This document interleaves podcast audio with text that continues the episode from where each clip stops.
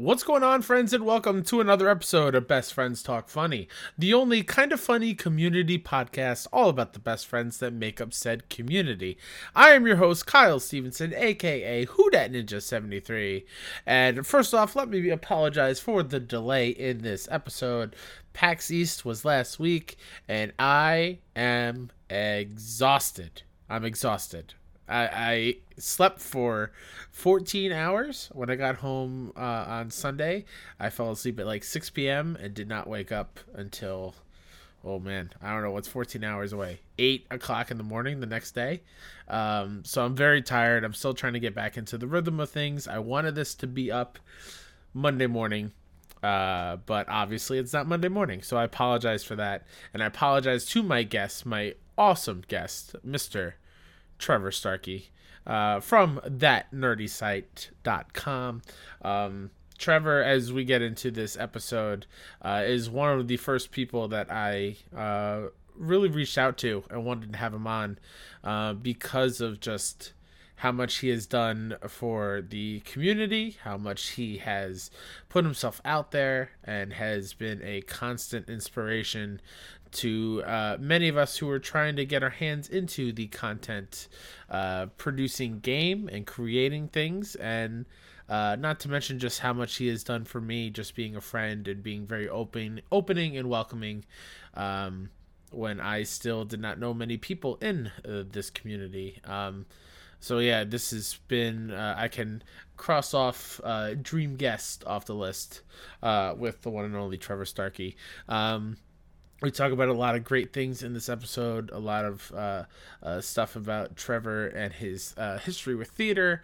Uh, we talk about um, you know covering games and, and doing the uh, the the writing content then making vlogs then his the creation of that nerdy site and many many other things. It's uh it's hard to do a quick summary on this one because we talk about a lot of really cool stuff. And why don't i just stop talking about Trevor Starkey.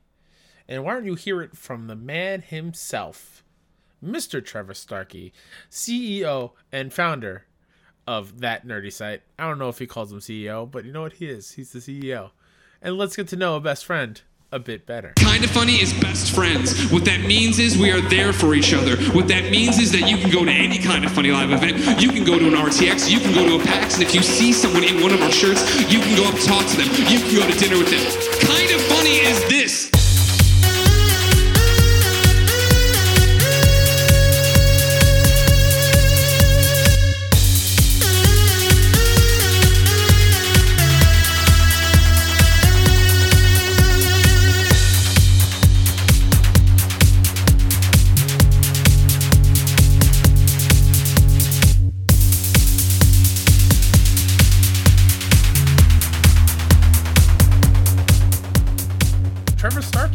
Best Friends Talk Funny. How you doing, buddy? I'm doing all right. How about yourself?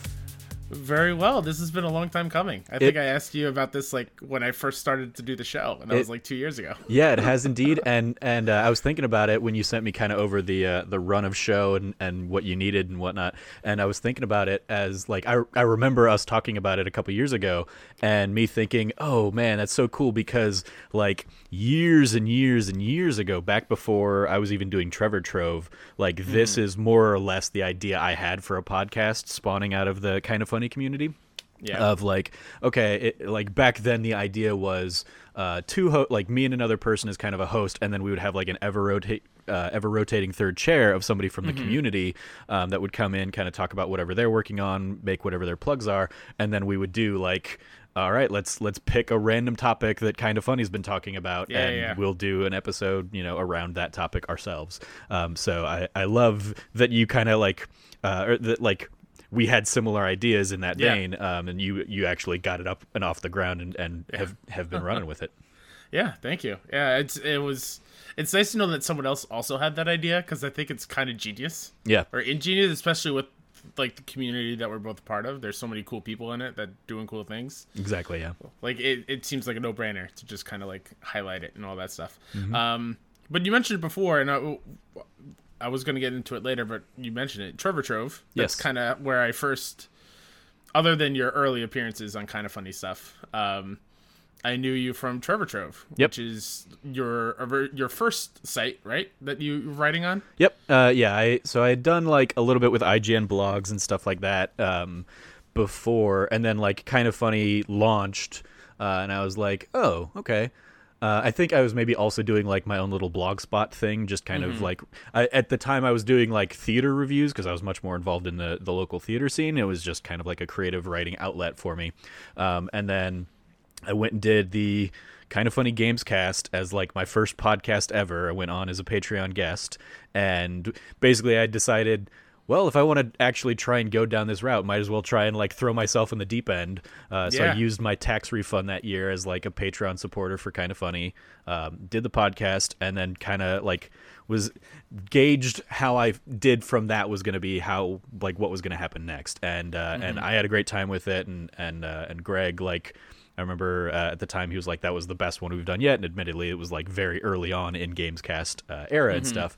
Um, but then the the real like best moments for me came when um, the episode started going live and people didn't even like catch that I was a Patreon guest. They just thought I was like in the industry already and one of their you know industry friends or something like that. And so uh, I felt uh, emboldened by that support and uh, and whatnot. And so eventually, unfortunately, I didn't have anything to plug at the time. So Yeah. if I could like do it all over again, I would have started Trevor Trove or something else 1st Um, But yeah. Uh, five or six months later, I went and kind of decided to actually start doing Trevor Trove, following the whole mantra that they always uh, espouse of, you know, if you want to do it, just go out and do it. Yeah. Um, uh, it was kind of a mix of that and Alex O'Neill from Irrational Passions at the time, who I had met at Kind of Funny Live, uh, the very first one. He was doing. He was in the in the midst of a thing uh, he called "Don't Break the Chain," where he was writing every day, and so I kind of took that and was inspired by it, and decided with Trevor Trove to do a um, do, or write every day and publish every day. So I was doing like daily uh, written content, either like responding to the news of the day or video game reviews, or uh, like for Stardew Valley, for example, I just kind of like turned it into a journal of like what I was doing in the game and kind Yeah. of like added like characterizations and stuff to it. Um, so yeah, I did I did Trevor Trove for a while, uh, but doing something every day like that, I got burnt out. Yeah. Uh, How and I- long was that chain before Um, you, you stopped? the the chain of daily writing and publishing was 300 days. Nice. Um, uh, and then I, I kept doing a little bit of intermittent stuff here and there, and that was around the time um, Trove Talk started. I started doing like the my my like first run at, a, at my own podcast. Um, did that for a few months, uh, but then yeah, just kind of like got super burnt out and kind of took a, a little time away. Then when I decided to come back, I like a crazy person again decided to do daily vlogs. Um, and then like a week later, Burnie Burns was on kind of funny stuff, basically saying, "Yeah, "Don't do vlogging every day. Like do it once a week. You know, don't- you'll burn yourself out." And I was like, "Ah, shit! I wish I'd watched this episode, you know, two weeks ago or something like I that." I can imagine that's even more draining than writing every day. Oh yeah, It- yeah. So the the nice thing about like the the vlogs eventually became um it's just me sitting in front of a camera talking for 10 minutes on something that I was doing. But the like the behind the scenes work that's going into that is okay, well if I'm talking about a movie, I've got to spend a couple hours watching that movie. Or if I'm like watching a TV show or reading a comic or playing a game, I've got to, you know, put all of the time into like doing the thing before I can spend 10, 15 minutes talking to a camera about the thing. Um, so yeah, it, it, I ended up doing that for a year. I made it through a whole year of daily vlogging, um, and then got super burnt out from that. And, uh, Yeah. and so that kind of like, that off to me. And basically I was like, okay, um, yep, I, I, I, for, more than a year i think i was like i'm kind of i'm kind of good. I don't think i really like i've i've had my run in the midst of all that trevor trove stuff. Um i i you know had the great opportunity to freelance with ign for a little bit as as kind of a news freelancer with them. Um and uh, and that was really cool. And i you know got to go to a ton of events and i got to go to my first e3 and all that stuff. Um and so like i hit so many of like the milestones and checkboxes and then like looking at the reality of things i was like well if i really want to pursue this as like a career I don't I, I don't know if I do because San Francisco is really really expensive and Yeah. and even IGN doesn't pay their people well enough to like go out and live in IGN uh, in San Francisco um, unless you're going to get like five or six roommates and as a 30 something, that wasn't really what I was looking to do. So I started kind of backing away from like the end goal being an IGN or something like that.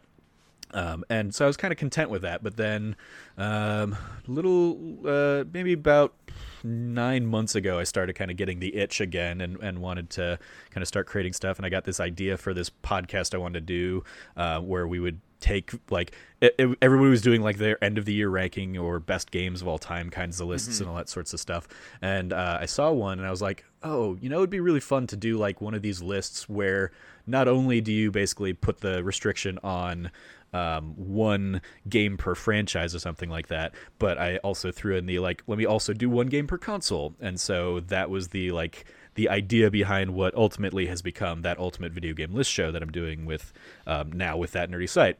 But it, like at first it was just kind of like eh maybe i'll get back into podcasting and i'll do that as a podcast. I've still got trevor trove like all that's still good to go. I can just kind of like dust that off and, and bring it back.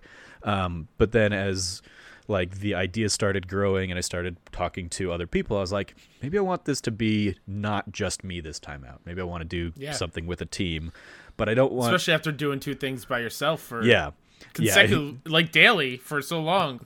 yeah It's a no brainer. Very much, yeah. It was it was very much like okay, I like and and the thing always in the back of my mind was I don't want to burn myself out again. I don't want to do that again. I, I need to figure out a way to balance it. And and as I started kind of coming up with the ideas for other shows I would want to do, you know, what would what would my spin on a uh, you know an, a kind of funny interview kind of thing look like? What would what would that be? And do I want to try and do wrestling content and video game content and and comics content and all that stuff again? um, I started ballooning up the ideas out, and I was like, okay, nope, I got to rein myself in. yep. And uh, and it was around that time that Logan um, basically kind of announced that he was going to be walking away from Irrational Passions, Logan Wilkinson. Um, and uh, and he and I had been talking about like my ideas for this for a little while now, and we kind of started thinking about like bigger, like hey, yeah, if if if he were to work with me and join me, it wouldn't be me doing everything. And so mm-hmm. what what could that be? And I think I think also at this point I already kind of had the idea of like relaunching or rebranding from Trevor Trove to that nerdy site, but it became kind of just that much more poetic in the in the same spirit of Game Over Greggy show going to the Kind of Funny podcast or Game Over Greggy going to Kind of Funny in general. Um, it was a, I want to build something that isn't tied to me, and Trevor Trove is always going to be tied to me. So Yeah. um, I set to work basically, but I didn't want to lose everything that Trevor Trove was. So I spent a couple months there, like migrating all of the old Trevor Trove uh, articles and stuff into a new website, um, uh, kind of behind the scenes stuff. And so uh, at this point, yeah, pretty much everything's in that nerdy site that I want to be in that nerdy site, and I'm just gonna kind of let that uh, Trevor Trove expire here at the end of like that Squarespace contract in a few months. Um, so yeah, it's uh, and and so I had Logan on board, and then kind of. Um, went to PAX West last year and was staying with Ben and Chloe. Um, they were kind of my roommates for that event. Um, Frank Bazzani was there as well. Christian was there, and I started basically reaching out to them and saying, "Hey, here's a thing I'm starting to do. Um, it'll very much be like a place for me to do stuff, but you guys also don't necessarily have dedicated spots to create content and to and to put stuff out on the internet. Um, but you have voices that I think are fun and engaging. So uh, we started kind of spitballing ideas and talking about stuff, and uh, and so Ben kind of had this idea for what became that wannabe film class that he's been working on. Christian was very excited to finally have a chance to do an anime podcast, so so that kind of blossomed out of there, um, and then uh, and then yeah, we kind of filled the filled the last couple like spots with um, Cameron, who himself had gotten burnt out doing a, uh, his own thing, KGN, uh, formerly Naughty Gamers. He kind of was like ready to walk away after. I mean, he he probably started doing KGN around the same time I started doing Trevor Trove, um, and he didn't take breaks throughout the like he didn't get burnt out. He was his was more of a like a weekly podcast kind of thing, but he was like even if it was him sitting down and just talking to a microphone for ten minutes, he was making sure that there was a podcast out every week. Um, so I think he got a little burnt out by that, and he'd kind of stepped away. And he's local, so we went and saw. It might have been when we went and saw Joker. I was like, "Hey, there's always a spot at that nerdy site if you want it." And he basically immediately took me up, and I was like, "Oh, okay, that was that was more quick than I was expecting." But all right, Yeah. let's let's do it. Um, That must be a good feeling knowing Yeah. that all these friends are just willing to to hop along with you and build Yeah. this this site.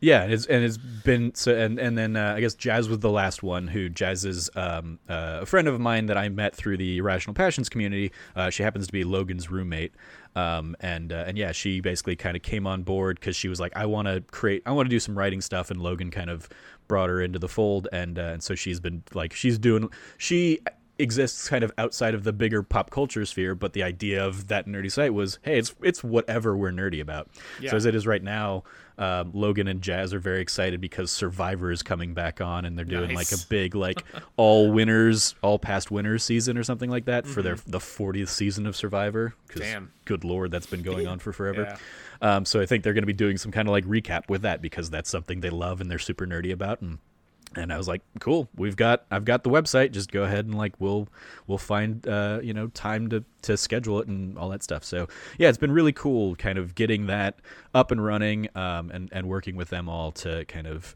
Um, give give them a voice or um, some of the fun stuff that I've had so far really has been um, uh, kind of if they've got like a review or something sitting down and going through and editing it and trying to like hone and and really like f- fix or, or not fix but like find their voice and kind of um, pull out some of the unnecessary stuff. There was uh, in particular like sitting down with cameron for his death stranding review was the first time i really got to do something that big as an editor because with Trevor Trove, it was pretty much just always like self editing and publishing, and boom, it's out and done. Um, so getting to really collaborate with others has been a lot of fun so far on this one.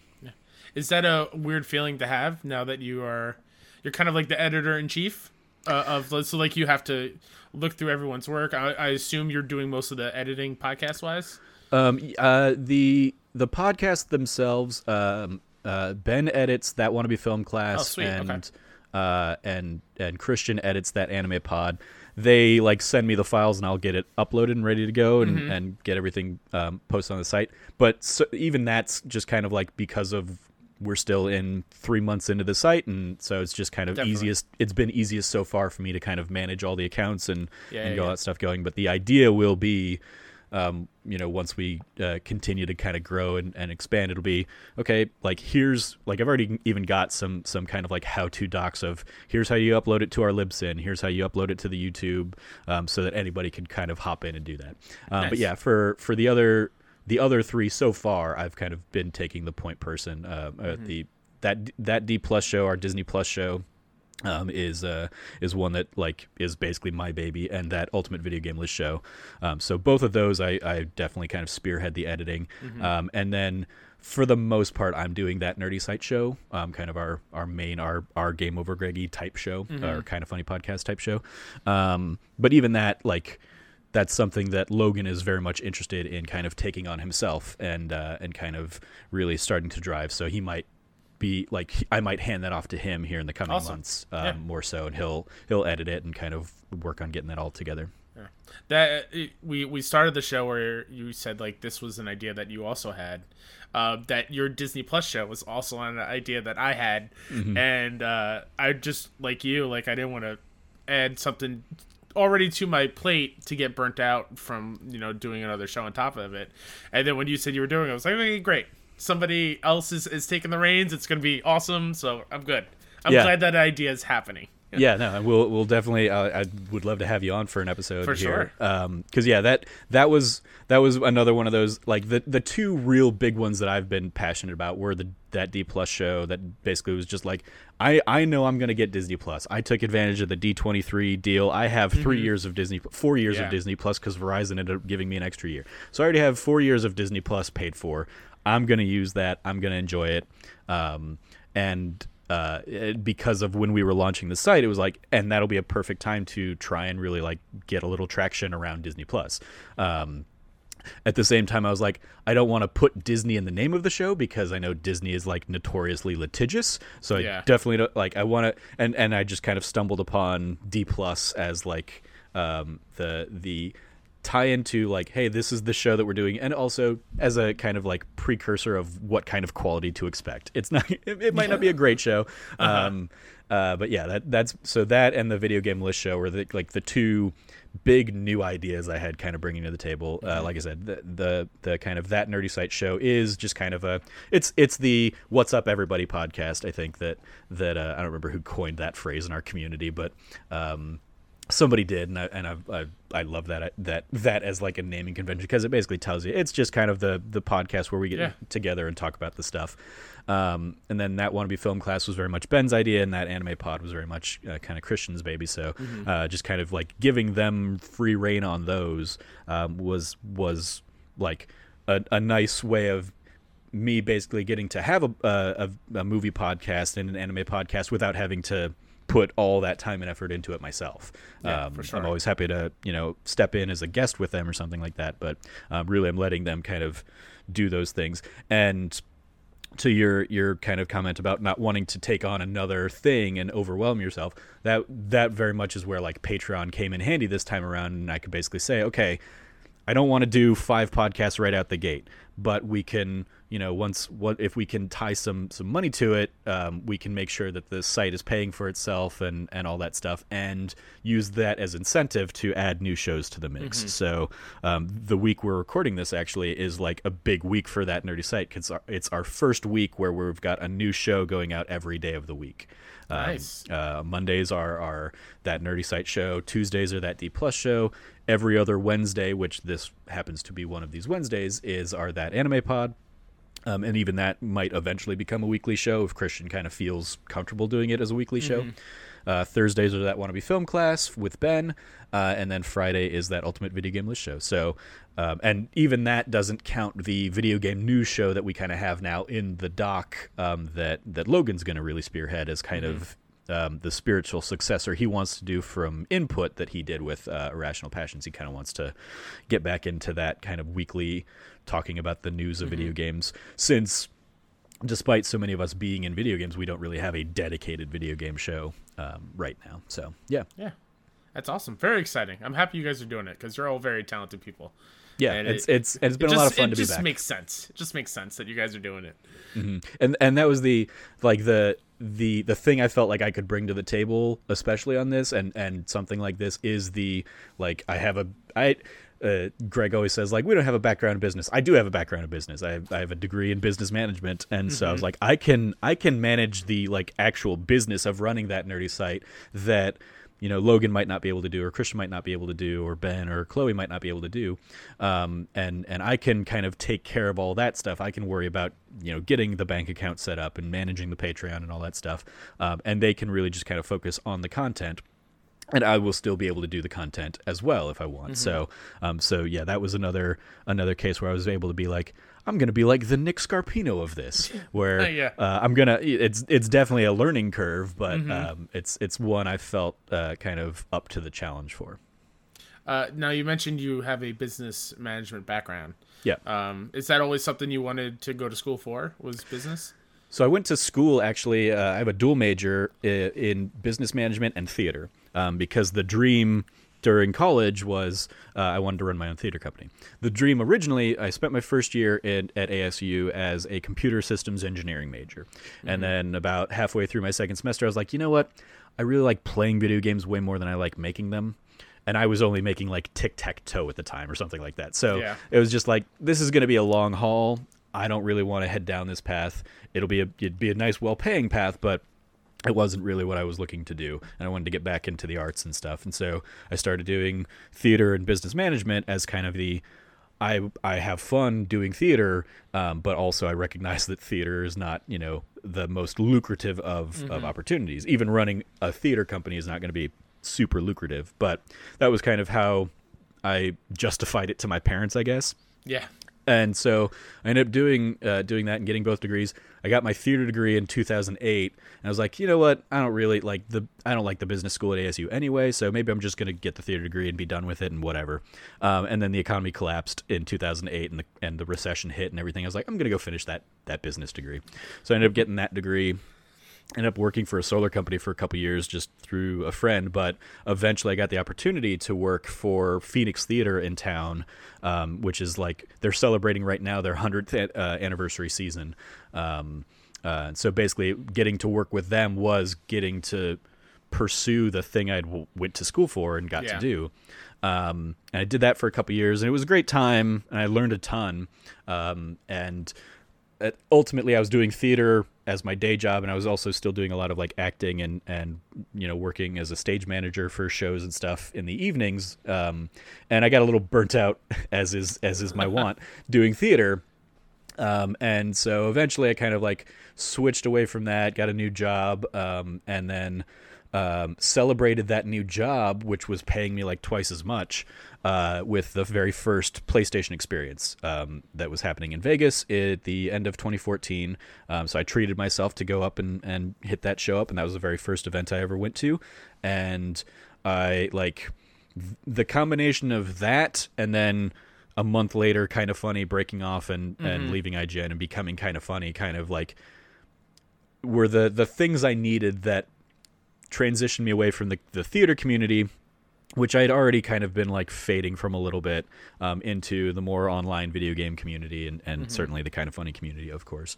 Um, and so I kind of traded in like my local commu- theater friends um, with like a, a, a much wider pool of online friends uh, around Yeah. the world.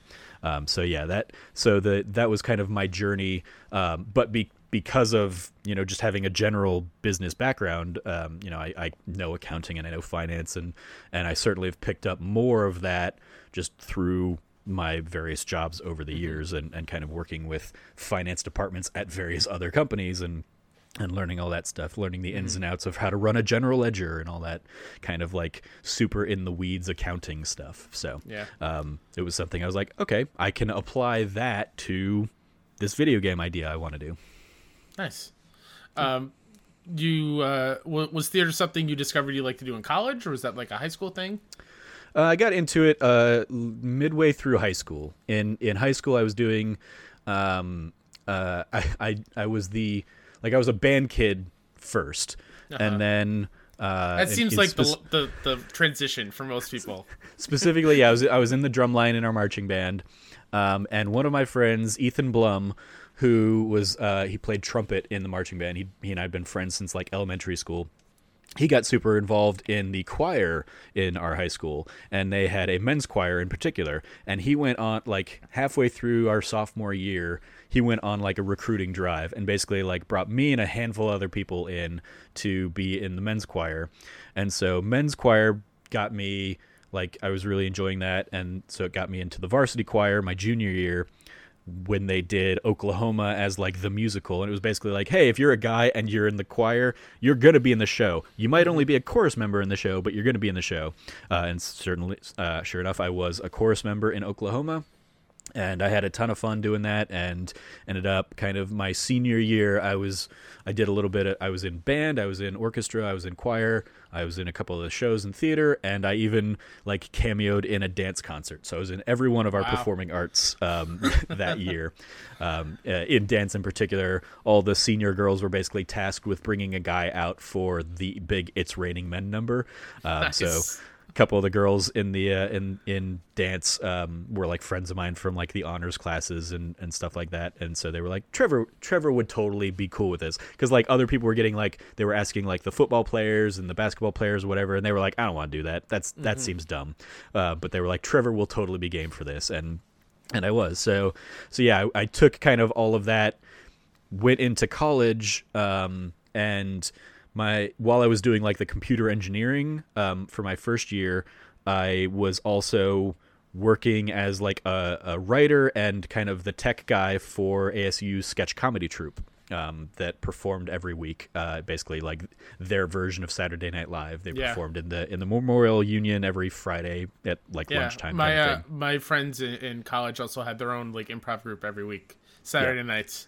Yeah, Yep. it was awesome to go to. Yeah, so so that kind of kept me involved in theater stuff. Um, a few of the people in the troupe were actually in the theater program, uh, and I I just like felt the buzz from that, and so yeah, my uh, when I ultimately kind of made the the switch over to doing theater, um, it was largely driven by that. And so yeah, I, I kind of enrolled formally in the uh, the theater program the next year, and and yeah, had a, had a ton of fun there. Um, our the the ASU theater had a student run theater um, that was called the Pris- Prism at the time where they basically had like their own small little like theater company where they got to produce uh, they were given like a budget from the department and they got to produce you know three to six shows a year um, and so because of what i wanted to do i ended up running that theater department or that theater Oh, nice. program for Okay. a year and i basically was the producing director for uh, for it for a year and a half or two years Mm-hmm. um, kind of getting to pick these are the shows we're going to do this season um, here's i'm going to manage all the budgets and it was like we i almost say like the shows were working on like a $300 budget for everything for light sound the set all that stuff and it was basically like we we begged and borrowed and stole from the the main stage whenever we could um uh, but yeah it was it was a great like learning experience for what I wanted to do at the time. Um and a lot of that kind of has has like continued on. I, I like I'll it'll be amazing when I'll I'll do something and I'll be like, oh, this is just like when I w- was dumpster diving for you know um, spare wood in uh, in 2007 in that uh, that theater program kind of thing. So, yeah, Nice. Uh, what is it like being on stage performing in front of a, a crowd? uh, I mean, I I it, it's it's a weird it's a weird thing to think about because um, uh, I always like you mentioned you had a friend doing improv. Yeah. I was never really on the improv side of things. I got I was invited um, to be part of the improv troupe at, at ASU, but I was like, that's that's a little out of my comfort zone. I, I would much rather have a script that I'm working off of because um, in in theater it's okay. I like I'm I'm reading these lines. I'm I like I've reviewed these lines. I've rehearsed these lines over and over and over again. Going back to to high school, I was in a production of Midsummer Night's Dream, um, and I remember there was a moment one night in Midsummer Night's Dream where somebody forgot to bring out the prop that I was supposed to read from. Like I was I was playing the Duke and mm-hmm. at the near the end of the play I'm supposed to read like here's all the events that are going to be happening and I, was, I basically had like four things I was supposed to read and the guy who's supposed to be my, my assistant forgot the prop, couldn't find the prop, left it off stage. And in that moment, I had to like improvise a line or two of Shakespeare to basically say like, uh, ah yes, forsooth, I I recall what you told me earlier, or something like that. and so I basically like said my line just as if I was reading it, but instead I was like, it, I, I basically had to turn the context into I already know what events are planned for this evening, so I'm now presenting it to the audience. Um, and like that thing happened, and like the next day I was sitting in the shower and thinking of like all the other things that have could could have gone wrong, and start doing all these like crazy what if, what if this happened, what if this happened, Yeah. and so I start like going crazy thinking about that kind of stuff. And so like i i can like manage in that setting and and in that like improv setting. And i've gotten certainly much more comfortable about doing it over the years. Like i can i can go and and you know completely wing a presentation at work because of that kind of background Sure, or or yeah. at, at pax east you know I get, I get to be at my first pax east panel um, yeah. this year with uh, with the team over at irrational passions. And like some of them are a little more stressed out about it or some people on the panel are a little more stressed out about it. And i'm just like i like i've been doing panels for you know other work functions um, like when i was at when i worked for phoenix theater i would go to like conferences and be like here's what we're doing on our ticket sales. And i would you know inject humor and and just try and be like presentable and, and charming and all that stuff uh, and kind of use that like I've been on stage, I can talk in front of an audience. It doesn't bother me all that much because I don't really just I just don't focus on you know the the few hundred people that are Yeah. in in the audience in front of me or something like that. Um, because I've already got another job to do. I got to focus on my scene partner or whatever the case may be. So, um, so yeah, like being on stage has never really bothered me. The thing that kind of ended up pulling me more away from doing theater is that I was getting to a point where I would do a show the last show I ever did was uh, One Flew Over the Cuckoo's Nest, and I got to play McMurphy, which is the Jack Nicholson role from the, the movie. So it's the the main role, the lead of the show. And we did it. It was an eight week run, so we had like four or five weeks of rehearsals, and then we were performing every weekend for eight weeks. And so that was three months with like the same people, seeing the same people, kind of week in week out, and um, I I very much became like good friends with a lot of those people as I did in a lot of the shows I worked on. And the problem would be that like when the show's done, everybody goes off and works and finds the next kind of show, and then suddenly all those friendships are just kind of like put on hold or they're just Mm-hmm. like done and it's it, you you hear the idea of like showmances you know a couple getting together during a show and then the show ends and they're done Yeah. and it was very much that same kind of thing so i i was it was taking a mental toll on me that i was putting in so much like emotional investment into these friendships and these relationships with these people that then you know as soon as the show's done forget about me and, and go on to the next mm-hmm. thing.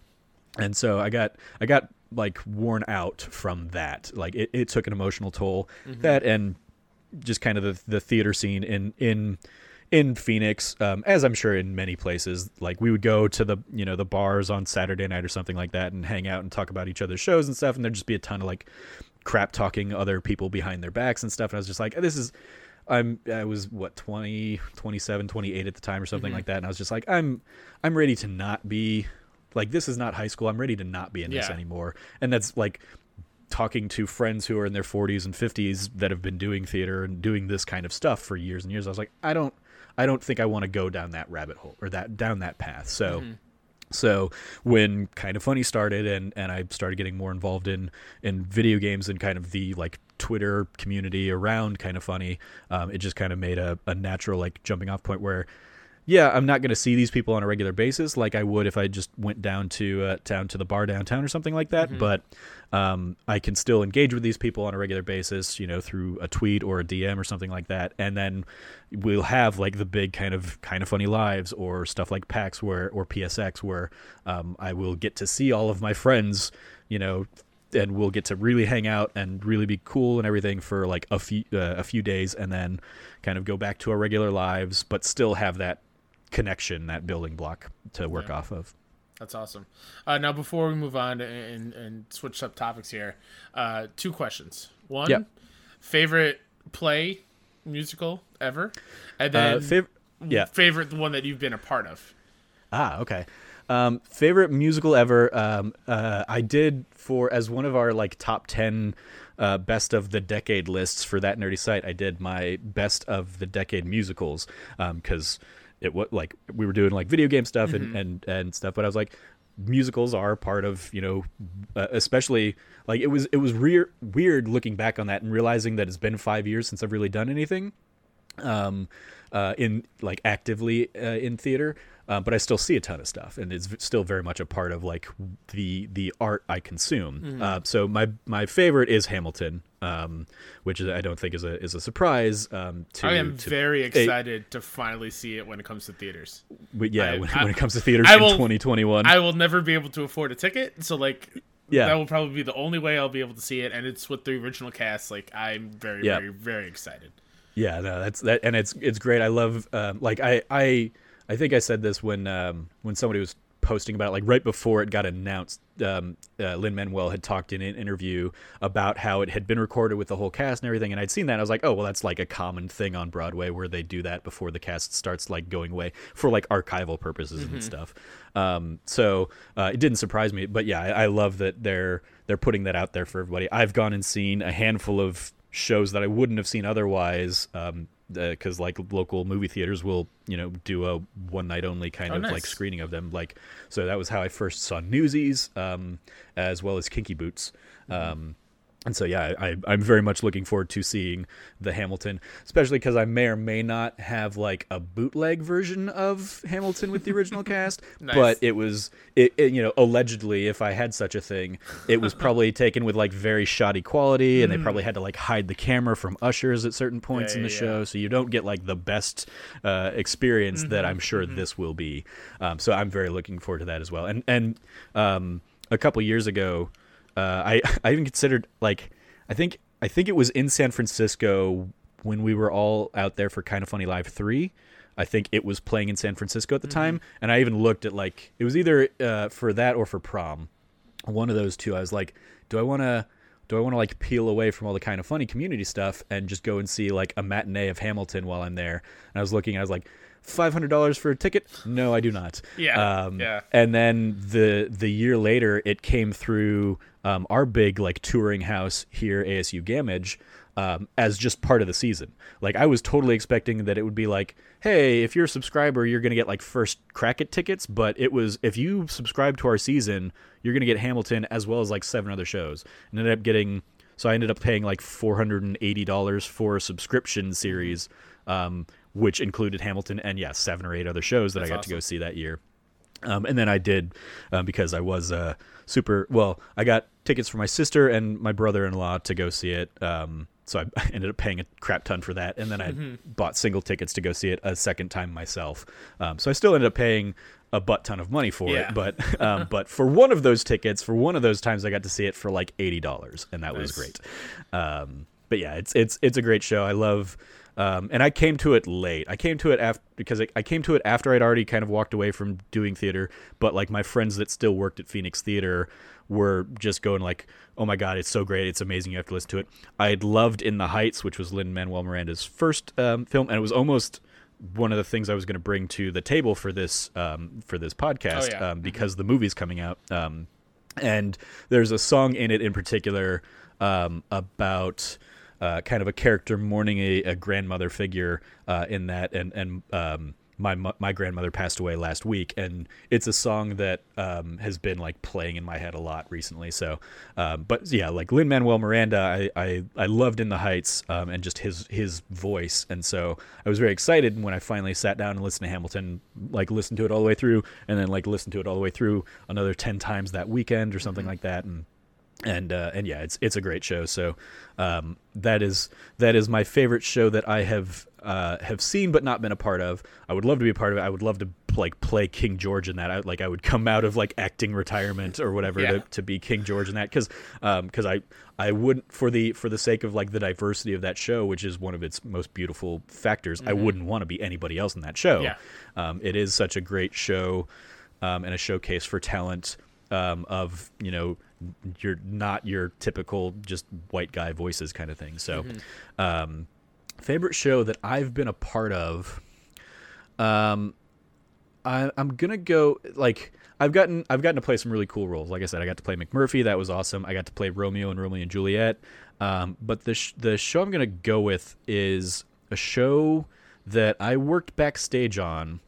Um, I would have loved to have been like in it, but uh, but I was not cast. But I worked backstage on it. It's a play called Columbinus, and it is um, it is a play that the first act of the play looks at like kind of the the stereotypical like high school archetypes. Um, and it kind of puts a whole bunch of like it puts the jock and the cheerleader and you know the the the super religious girl and the freak and the rebel and and it like it kind of puts those characters and it has a series of scenes of those characters together and then um, throughout the the first act, a couple of those characters kind of start morphing into what would be the Columbine shooters, and the second act is very much like here's a a, a docudrama about the Columbine shooting. Um, it kind of pulls it directly pulls like 911 audio from the from the event. Um, it it kind of pulls in like um, uh, uh, actor in, or not actor interviews um, interviews from like the people who were involved and and like the survivors and all that kind of stuff. And it was we did it. I think we were doing it on the 10th anniversary. Uh, like we were doing it around the 10th anniversary of the Columbine shootings, which I remember being like, I remember uh, it happening. The Columbine shootings I remember happening um, uh, would have been 2000 or uh, 1999.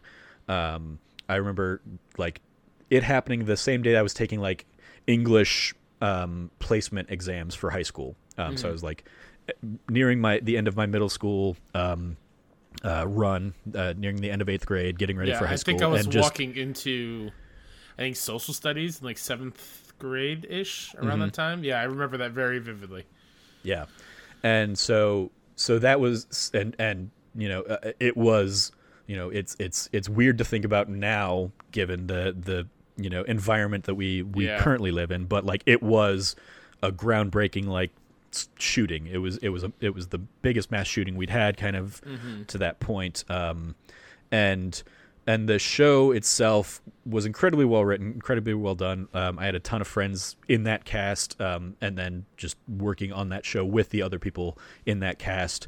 Um, uh, like we became a very like tight knit group, um, and and the bond there was very strong, and just kind of doing it um, at that time. One of our uh, our scenic designer for that show was from uh, Littleton, Colorado.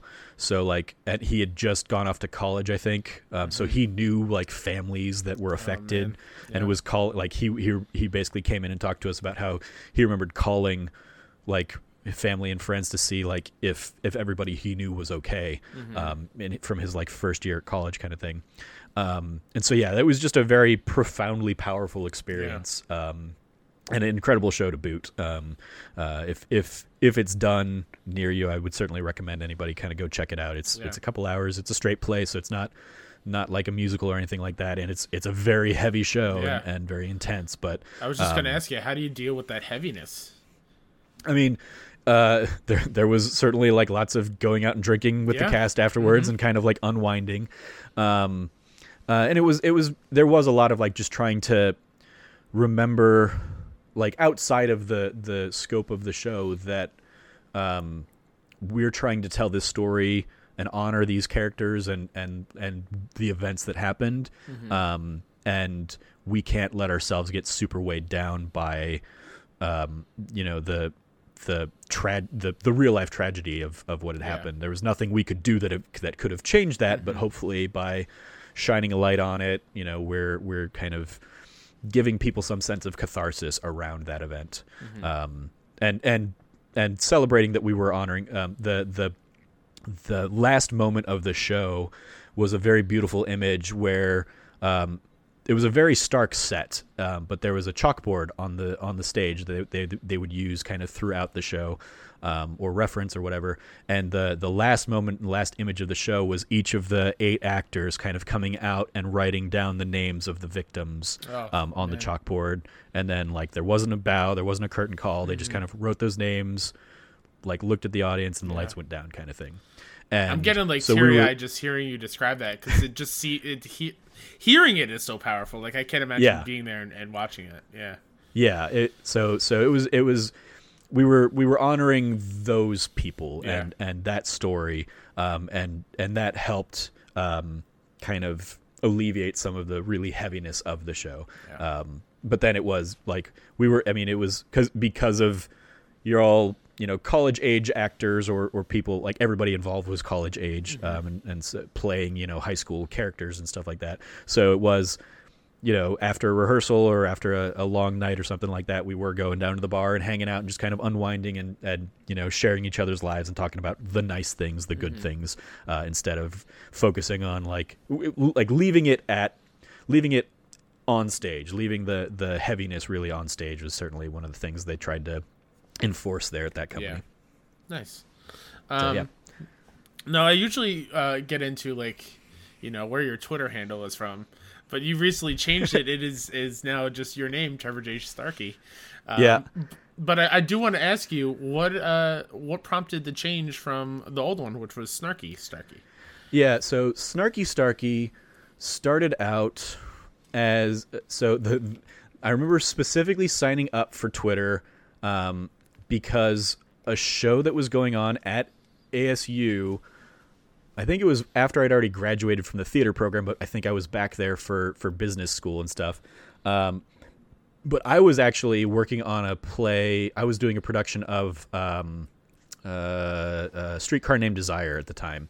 Um, so we had a show, but I saw like we had shows like Friday, Saturday, Sunday. I happened to see this ASU show on Thursday night, and the the head of ASU's theater program at the time was very involved in like technological advances and stuff. So he so for that show they had created like um, uh, basically a plugin um, that if you tweeted with a certain hashtag or something like that, or if you tweeted if you tweeted something specific, it was showing up on the walls, and and it would do so throughout the show. And so they were like encouraging, trying to like engage with the show and interact with the show and stuff like that. And so, having seen the show, I hated the show. I thought it was terrible.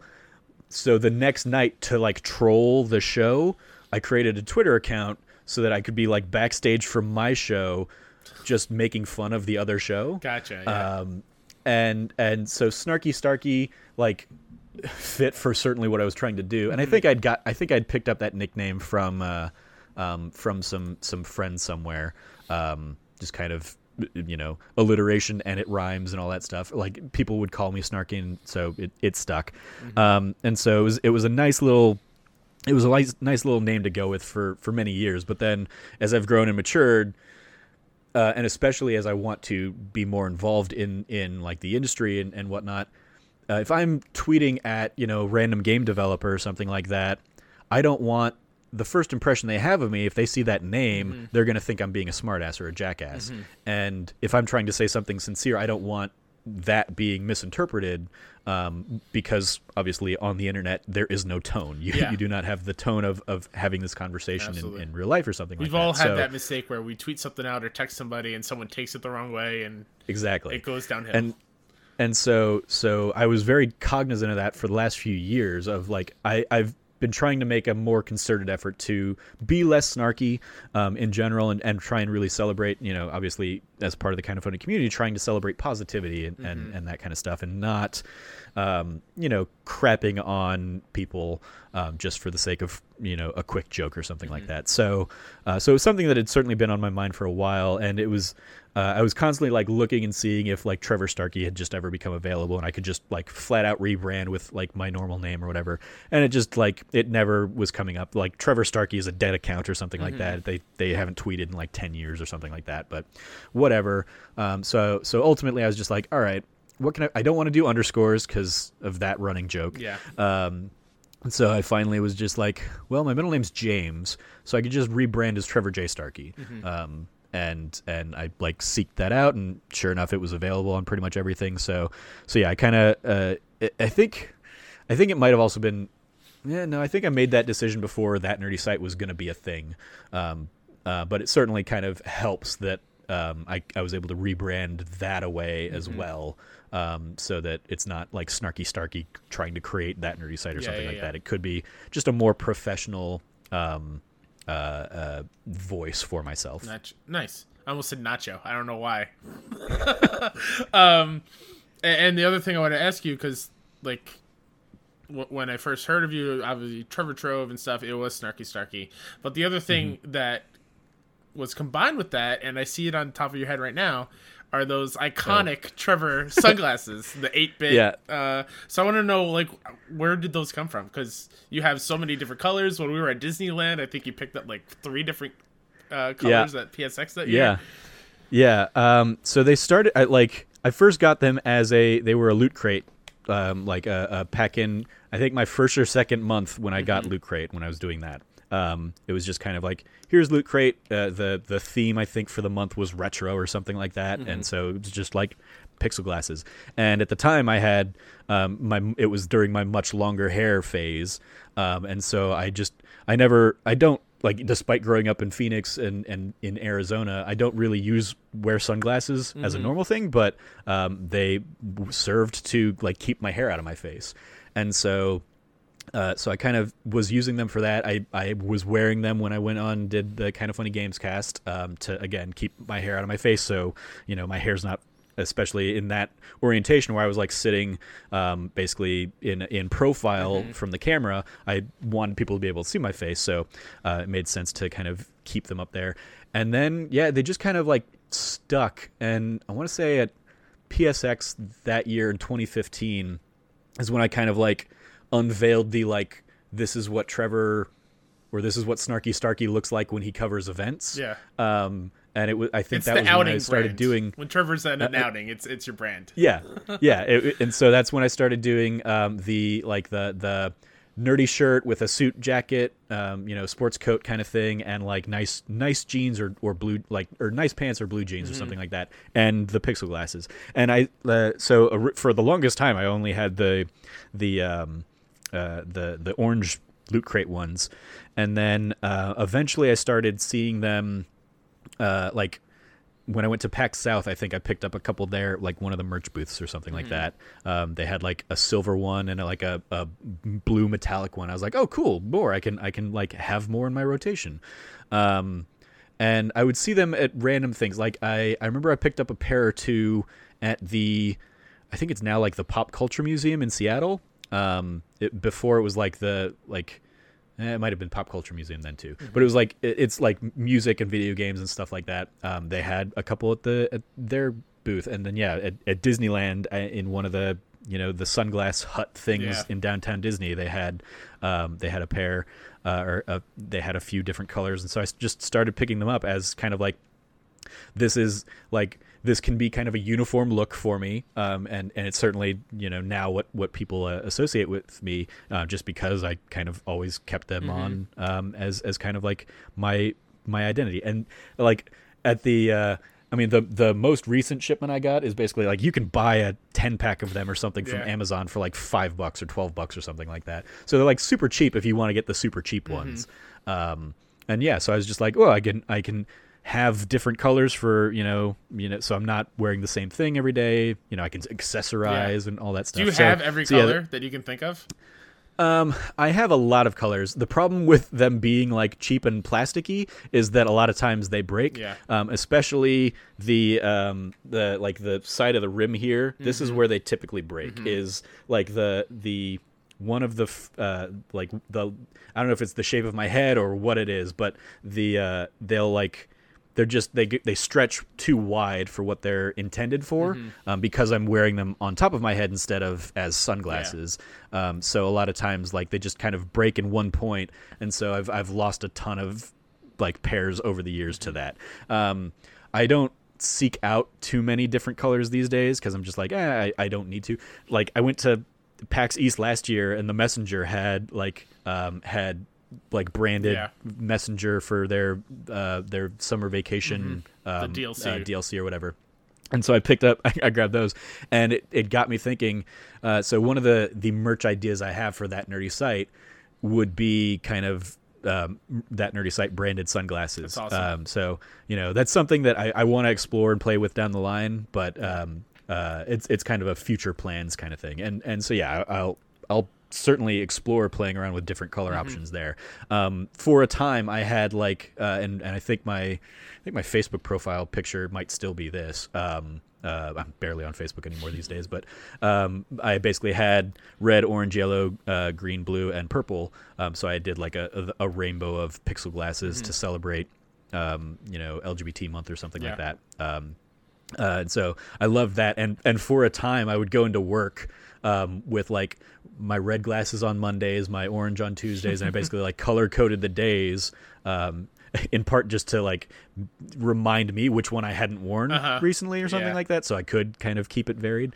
Um, but yeah, uh, these days, like I want to say the the red ones I had gotten uh, were like I'd gotten them at like Disneyland for, and they were like thirty five dollars or something like egregiously like expensive for for really what they were, and those were like the first ones to break, I think. Mm-hmm. Oh, so really? like, "Ah." so, uh, but uh, when I when I reached out to uh, to our friend Fiona, um, as kind of she was one of the first people that found out about that nerdy site because I was looking for like logo designs for it, and I kind of pitched like I wanna I want to incorporate the sunglasses somehow because it was it, especially at that time it was still going to be largely me. Um, so it was still going to be like trevor centric so might as well lean into what people associate me with with the the nerdy glasses. And uh, and she kind of uh, we did a lot of back and forth kind of conversations and, and and ideas and stuff. And she landed on what is our current model and, and basically kind of gave me a whole bunch of different like palette swap options. Um, uh, so we use the red ones as kind of like our, our main line. And then like blue is my secondary. And that's just because I think those are a couple of really strong colors. Um, but then I have like a ton of other options that she'd given us um, and now that I'm learning Photoshop myself a little bit better, I can go in and, and certainly uh, change the hue on uh, on those uh, as well uh, as as we kind of continue to expand and, and think about different ideas for it. So, so yeah, that's that's kind of how the, the origin of the the Pixel glasses started. Was uh, it started all started from Loot Crate, um, and then just kind of ballooned out from there. I don't even know if Loot Crate is a thing anymore. That uh, they Because I stopped So getting because I, I thought the value was going downhill very quickly. Oh yeah, yeah, me too. I I had gotten the like I'd stopped doing the the regular loot crate a while ago, but like I would do some of the the specialty ones, like I did the Fallout crate, and they like the Fallout crate was like every other month for a year, so it was like a six crate limited edition kind of thing, um, and every single crate in that series was like delayed or something. They they ran into so many issues. So yeah, they and I had a friend that worked for Loot Crate, um, guy I went to college with. He was kind of there, like he he would do like a lot of their social videos and stuff like that. He was kind of I think like they're they're basically their community manager host or something like that. And I saw like I remember seeing on Facebook him basically announcing that you know his time with Loot, Loot Crate was over, and then like a day or two later, seeing like Loot Crate files for bankruptcy or all that stuff, and like oh bummer, that sucks. Yeah. But I'd long I'd long stopped kind of uh, supporting them myself because yeah, I, I thought the quality had kind of fallen off a cliff. There was a time where Um, everybody had a box. It, it yeah. was like insane. and, and and it was on every podcast. Every podcast Yeah. had a promo code. Um, like there was arcade then, yeah, block, I- there was Loot Crate, there was Yeah. even like Marvel and DC had their Funko ones, which Yep. I think are Yep. still a thing, but not in the same format. I think. Yeah, yeah. Yeah. I think I think the the model has shifted around a little bit, but so all of that happened, and then I started getting like emails from Loot Crate again, like a month or two later, um, and they started going hard in and trying to like market stuff. I'm like, are you? So is this really still a thing? I've never like I haven't looked into it anymore. Yeah. but it wouldn't surprise me if like they they filed for bankruptcy and then are like restructuring or something, trying to just do it leaner and meaner For or sure, something yeah. like that. So, but yeah, uh, they it, so yeah, Loot, Loot Crate helped give me my brand. There you go. Um, in that in that original, and I've had friends over the years that were Loot Crate subscribers at that time. Like um, Nikki Pettit uh, gave me like her pair of those glasses. I also when think my I had original. one, like somewhere Yeah. around here.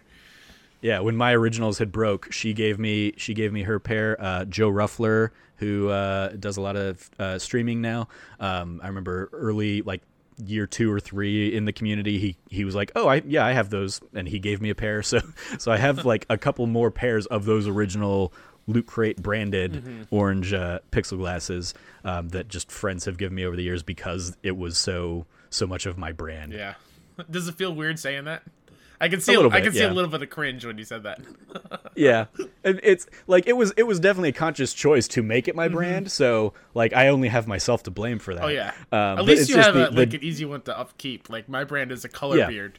Like I have to go Yeah, through a whole yeah. process now. that's, if I want to yeah that is that is very true yeah definitely pick some but as it is um, these days um, so my my vision in my right eye is starting to to go a little bit and so i'm gonna need glasses or contact lenses or something before too much longer and i've started thinking like how much is it going to cost me if I want to get like proper glasses glasses Yeah. Uh-huh. that have pixel frames?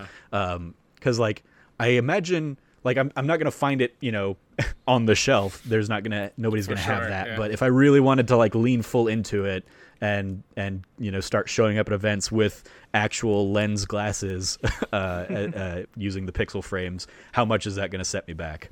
And and is it worth it, or should I just be like, screw it, I'm just going to wear normal glasses and contacts or something like that? Yeah. Well, get contacts to make your your pupils like pixelated.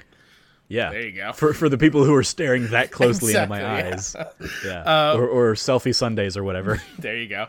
Uh, so now uh, it's time on the show where my guest brings one thing that they want people to watch, listen to, read, or play. Um, so Trevor, what do you have for the people out there? So I have for the people out there, um, like I said, there, there were a couple ideas that, that floated through my head when you, you kind of brought this to me. Um, in the Heights was one of them because everybody should go see that movie when it comes out in a few months because it's it's a great show and it's going to be great. Um, but the, what I ended up landing on um, because of, uh, like I said, my love of the idea that you have have been doing this show and kind of it it, bir- it was birthed out of the the community and the kind of funny community. Um, I'm talking about uh, Ready Player One, the movie. I've never read the book, and I fully admit that the movie has a lot of problems and a lot Yeah. of flaws.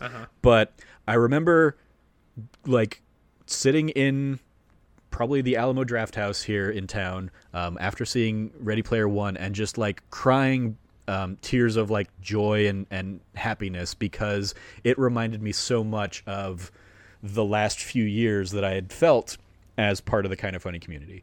Um, it- like it, at at the heart of its story is these like online friends that have been doing this thing together online, coming together in real life to overcome you know challenges or obstacles. And and as as somebody who um, you know goes to kind of funny events and walks away with a new dozen friends pr- from pretty much every event, be it a PAX or a PlayStation experience or kind of funny live. Um, every time I go, I meet new people and, and you know that's new people that are now in my sphere and I'm now seeing them on Twitter and I can I can put names to faces mm-hmm. and stuff. Um, seeing that was like emotionally overwhelming with seeing how um, Ready Player One played out and was presented because like that was my gaming experience for the last few years. Even yeah. though I don't typically play video games with people online, it was just like talking with friends online mm-hmm. about video games and stuff like that, and doing podcasts like this, and just kind of having these these connections where you know we we we know each other so well through our shared interests and our shared tastes, and then we get to hang out. You know, not not frequently, mm-hmm. um, uh, unless you're fortunate and, and, have you know great kind of local communities that you can kind of band together with. Um, but uh, seeing that kind of play out, um, in addition to like all the nerdy things I love about what's in that movie, video games, and all the pop culture references yeah. and all that stuff, but really at the heart of it, that movie feels so much like my kind of funny experience has been that um, that that seemed like the the appropriate choice to bring to the table for for this uh, this conversation. That's awesome because I that is a lens I've never seen that movie in, and I can totally see it now that you brought it up. Because yeah. as somebody who loves the book, and I was a little hesitant because, mm-hmm. like you, like I know it's not the greatest of of storytelling yeah. and word wordsmithing, um, but I love the pop culture references. I love that like it is what I think a video game pop culture Goonies would be, right? It, it, yeah. it is like the children's adventure story of. Uh, it's Goonies. It's Willy yeah, Wonka. It, it's the wonder of it all, right? And yeah. and I love how you you said how like yeah that is totally how I feel when I go see people that I don't see very often. Just knowing online, like running into people for the first time that I know I've talked to them on the internet, but seeing them first like in in person for the first time is humbling. It's lovely. It's just it's it's exciting. So yeah, I that's um I'm blanking on the character's name. The main character is uh Parzival. Parzival, yeah. And um when he met H H H H, yeah. I always confuse how to say that name. Um for the first time and was just like how it wasn't the person that he thought envisioned it, but like mm-hmm. the bond was still there. And, yeah. and I, yeah. love that part of that movie.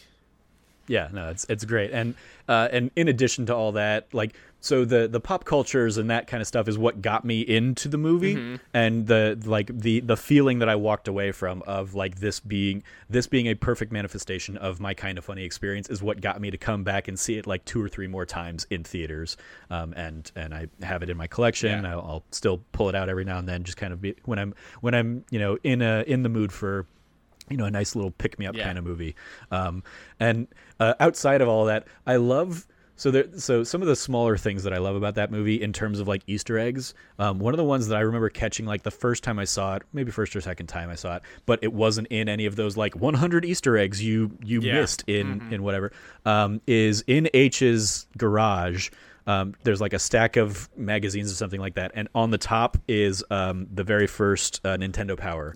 Um, nice. It's like a so so with with um, Luigi, mm. I think yeah, I think Luigi and Super Mario Brothers two, I believe, is what they were uh, was was the cover story of that. And I remember seeing that at like blink and you'll miss it kind of thing, and being like, I remember owning that. I remember having that Nintendo Power. It's probably still in a box somewhere at my parents' house. Yeah. And then on the flip side of that, um, as like one of the things I remember, like I remember looking at it and being like, some of these characters look familiar. Some of these avatars look familiar, but like not from you know the more popular things. And it was realizing that they they you know signed on with Gearbox to include like Borderlands references and stuff in there. And there's also a ton of Battleborn characters in oh, Ready Player there? One. Okay. And there are, and nobody noticed them. like again in all of those like 100 cameos or whatever like none of them ever mentioned wow. battleborn things but like yeah the the fungus guy from battleborn is totally in there because that was definitely like a blink and you'll miss it kind of game mm-hmm, and mm-hmm. And so it was just like well they needed to fill out like the the crowd scenes yeah. with characters and so yeah there's a handful of battleborn uh, characters in there that like i've never seen anybody like talk about or reference but they're in there and I even like looked at like who the Battleborn characters were to be like, yep, I remember seeing that guy. I remember seeing that guy. Yep, yeah. they're in there. So so yeah, there's there's like even even dumb little things like that. Um, I I love going in there and and seeing those little nods to. Like nobody's gonna be in in the real world. Nobody would be playing as a Battleborn character, or if they are, they clearly have no money because they could only afford a Battleborn Absolutely. avatar or something. Yeah, and that So yeah, I, I, that is something like Even- before the movie came out, like production wise, like when it was in production, and after Mm-hmm. have read the book and listened to the audiobook of it, um, just wondering how are they going to fit and get all the rights to all these characters and put this in Yeah. this movie. And like part of me after watching the movie, I was a little disappointed Mm-hmm. because of the lack of some of my favorite moments of the books. Didn't really trans- Yeah. well, translate well to the movie, but then afterwards, like you're, it's impossible to get that vision yeah. of what that as it is is like they got they got a ton of stuff in there because it was Spielberg working on it and directing Absolutely, it. yeah. Um, so he was able to like call in all those favors. So you probably got the best version of Mm-hmm. that game that you ever would have gotten, uh, or that movie that you ever would have gotten. Um, but yeah, it, it uh, and I and I get that, and, and going into it having not read the books, um, like I I certainly didn't have that kind of like baggage in there. Um, but then reading about it after the fact and reading how they had to, you know, adapt some of the challenges and, and all that kind of stuff. Um, I like I like the choices they made. Like I, I really like the the action of that first race sequence. Oh, yeah, um, it's awesome. I, re- I really like that. And despite having never seen The Shining, I love the whole second challenge Same. because I've never seen the movie, but I know the movie well enough. I know the iconic imagery Mm-hmm. well enough of that movie to see what they did with it that just made it really cool and really. Uh, I thought it was a really innovative approach to um, to how to translate Mm-hmm. something like because yeah, you you're never going to be able to do like all right, and then they do a complete quote along to Back to the Future or Yes. whatever. like that's never going to translate for the film. Yeah. Um, so uh, the I, I thought it was a, an interesting way to kind of still capture like the essence of those challenges and and uh, and show them in a more visually interesting way. It, it's been it's been a couple years since I've seen it, but is one of the challenges in the movie of them actually having to word word by word quote a whole movie? no, yeah, they Okay. don't they don't do that. They don't do any of those in because that was like, one the of the things they in get. the book. I think it was Exactly. wasn't I don't think it was Back to the Future in the books. I think it was a different movie.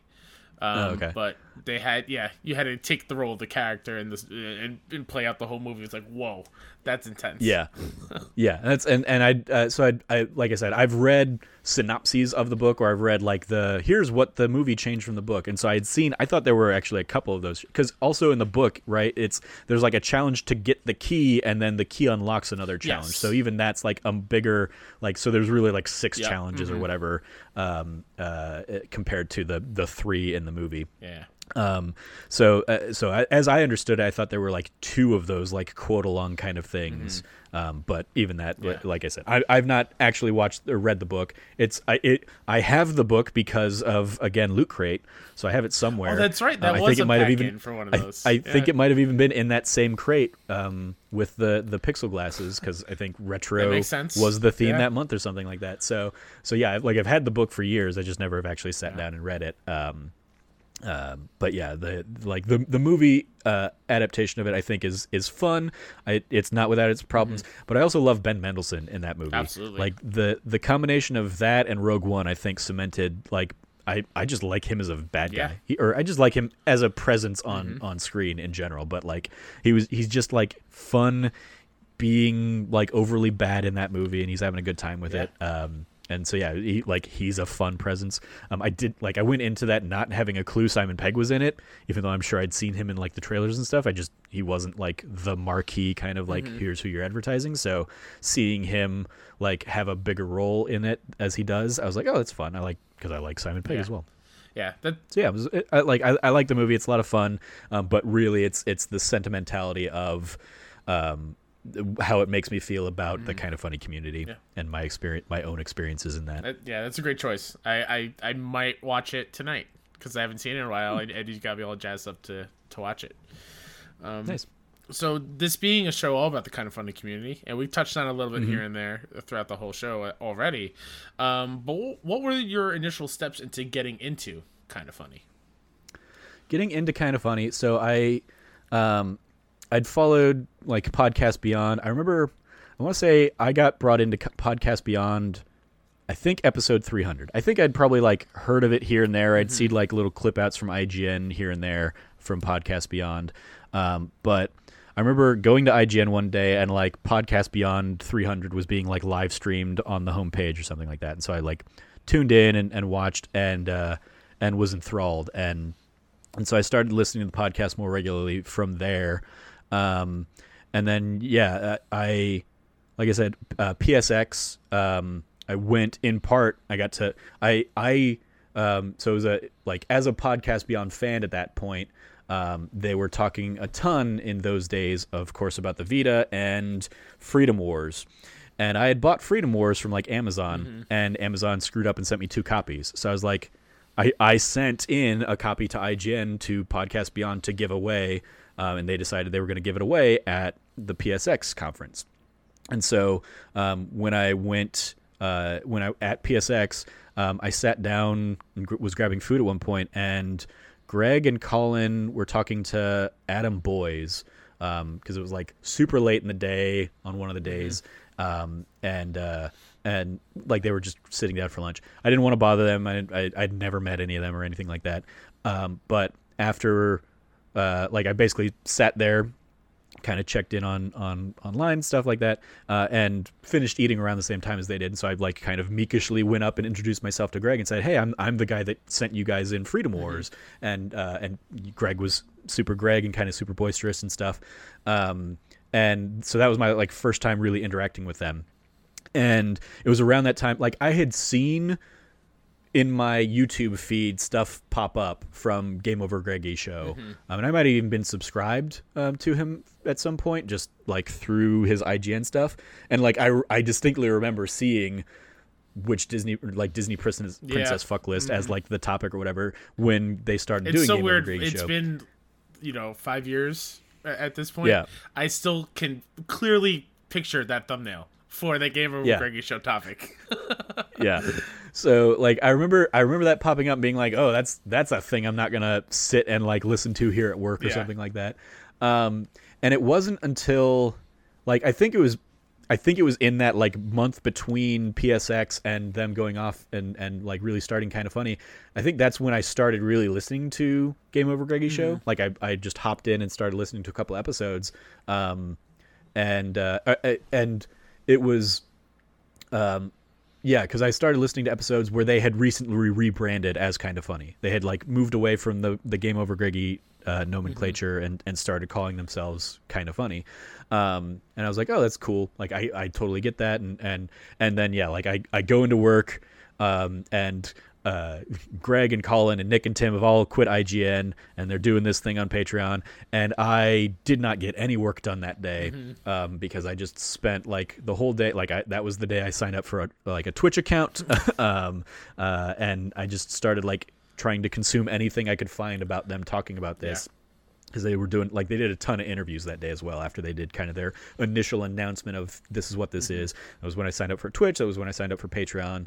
Um, so like i've been supporting them day one. I definitely kind of like uh, didn't leave ign fully. I still go there a lot but i definitely don't go there as much as i did when they were yeah. there um, when they were personalities there. Um, and so yeah that that was kind of like my foray into the fold. I've, I've never really done the whole like I've gone back and listened to all those early shows and stuff, um, but since like day one of kind of funny that they celebrate every year, um, I've been you know ride or die pretty much. Yeah. Um, I I don't listen to everything, I don't catch everything, but um, uh, I still like there not a week goes by that I don't catch some mm-hmm. kind of kind of funny stuff. And um and, and certainly like that became the dream for a little while of like like maybe kind of funny would be who I'd want to work yeah. with. Um, and I remember going to stuff like kind of funny live and uh, and talking to other people like Sean Pitts in the community at the time and um, and like us kind of sharing that dream and like kind of funny live is where I met Joey Noel for mm-hmm. the first time and like we had known each other a little bit through the Facebook community. Um, but that was our first time meeting and even there we only met like in passing because there was so much other stuff going on yeah. that weekend. Um, but like yeah, I, have loved um, the I love the content that they do, but really I've loved um, the the friends that I've made in the community, um, be it from uh, the Facebook group in the mm-hmm. early years, and again I'm not overly active in Facebook anymore, but um, uh, but like that was certainly where I like I met you kind of virtually through the Facebook group. Um, uh, first uh, before we ever met in person, and uh, and yeah, I've just I've loved going to events and, and hanging out. Like I said, I I went to that first kind of funny event, uh, kind of funny live. With the idea, like I knew I was going to kind of funny live, and then I was going to stay around a few days later and do the record the game cast with them. Um, and I and basically we had timed the whole thing out to do that. Um, so I went to kind of funny live, didn't know anybody. Um, turns out when we were booking rooms, I Alex O'Neill was almost my roommate, um, but he ended up staying like and like a half hour outside of town or something because it was cheaper for him. Um, but Cameron ended up being my roommate, and we've been you know friends ever And since. you didn't interact Um, like really at all before that point. We'd never we'd never met before that. Like we we both lived here in Phoenix, and that was kind of why we got paired up because again, Sean Pitts was like organizing a lot of that stuff for people. Um, uh, but yeah, like it was we were we were paired up to cut down on costs a little bit for the hotel room for for the weekend we were there or whatever. Um, and so yeah, I'd never met him, but um, you know, the the first day I'm there, Sean and I um, go and get a tour, like a private tour of IGN from Jared Petty, um, and uh, and and throughout that weekend, I you know make friends at Wing Wings and and every other little like mini community event we put together in the days before we were doing any of that kind of community event planning. It was just like we're all in town for this thing. Let's find a place and go hang out. Um, and uh, and by like we went, we, a bunch of us went and grabbed brunch. That was where I met Nikki for the first time. Uh, we grabbed brunch at, at some place that was definitely not prepared to handle us on a Saturday morning. Um, oh, I remember the and- kind of funny live three brunch fiasco. yeah. Oh yeah. Oh god. Oh god. Yes, that one. Um, and that one supposedly knew we were Yeah. coming.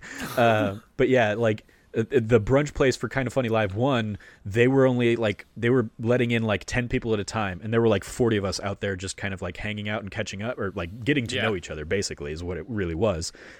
And so like there were like by the end by the event itself there was already like a group of us that were like 40 deep that had been going and doing a ton of stuff together. And so we show up at like the the rest of the event and there's another 400 people there or something. It's like where have you guys been all weekend? Like what have you guys been doing? Mm-hmm. Why haven't you been hanging out with us? And and i would continue to feel that like every kind of funny live since. It's been like okay like I know I've seen like 200 people at events, but then we'll go to like the show itself and there's a thousand Yeah. people there. I'm like, where have the rest of you been? Why haven't you been hanging out with all of us? I mean, granted, like we definitely don't have room for everybody here uh, when when we go and do some of these things, but um, it it like I've I've loved doing that, and so yeah, I, I walked away from that first one with like 40 brand new friends, and then like PSX I went to that year and you know made a handful of new friends that like either recognized me from from the community or from having been on the show or whatever or just were kind of funny fans. And I was waiting in line with them to go into the you know the PS I love you meet and greet or whatever.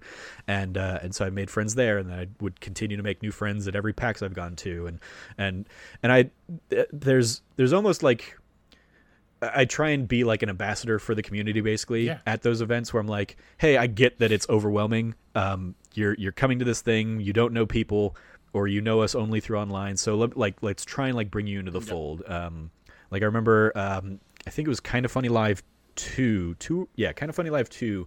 Uh, I remember meeting um, Ryan Othman um, who does a lot of stuff now with OK Beast. Um, uh, he like he's I, I see him every year on their like extra live Yeah. streams and stuff because he, lives in that area.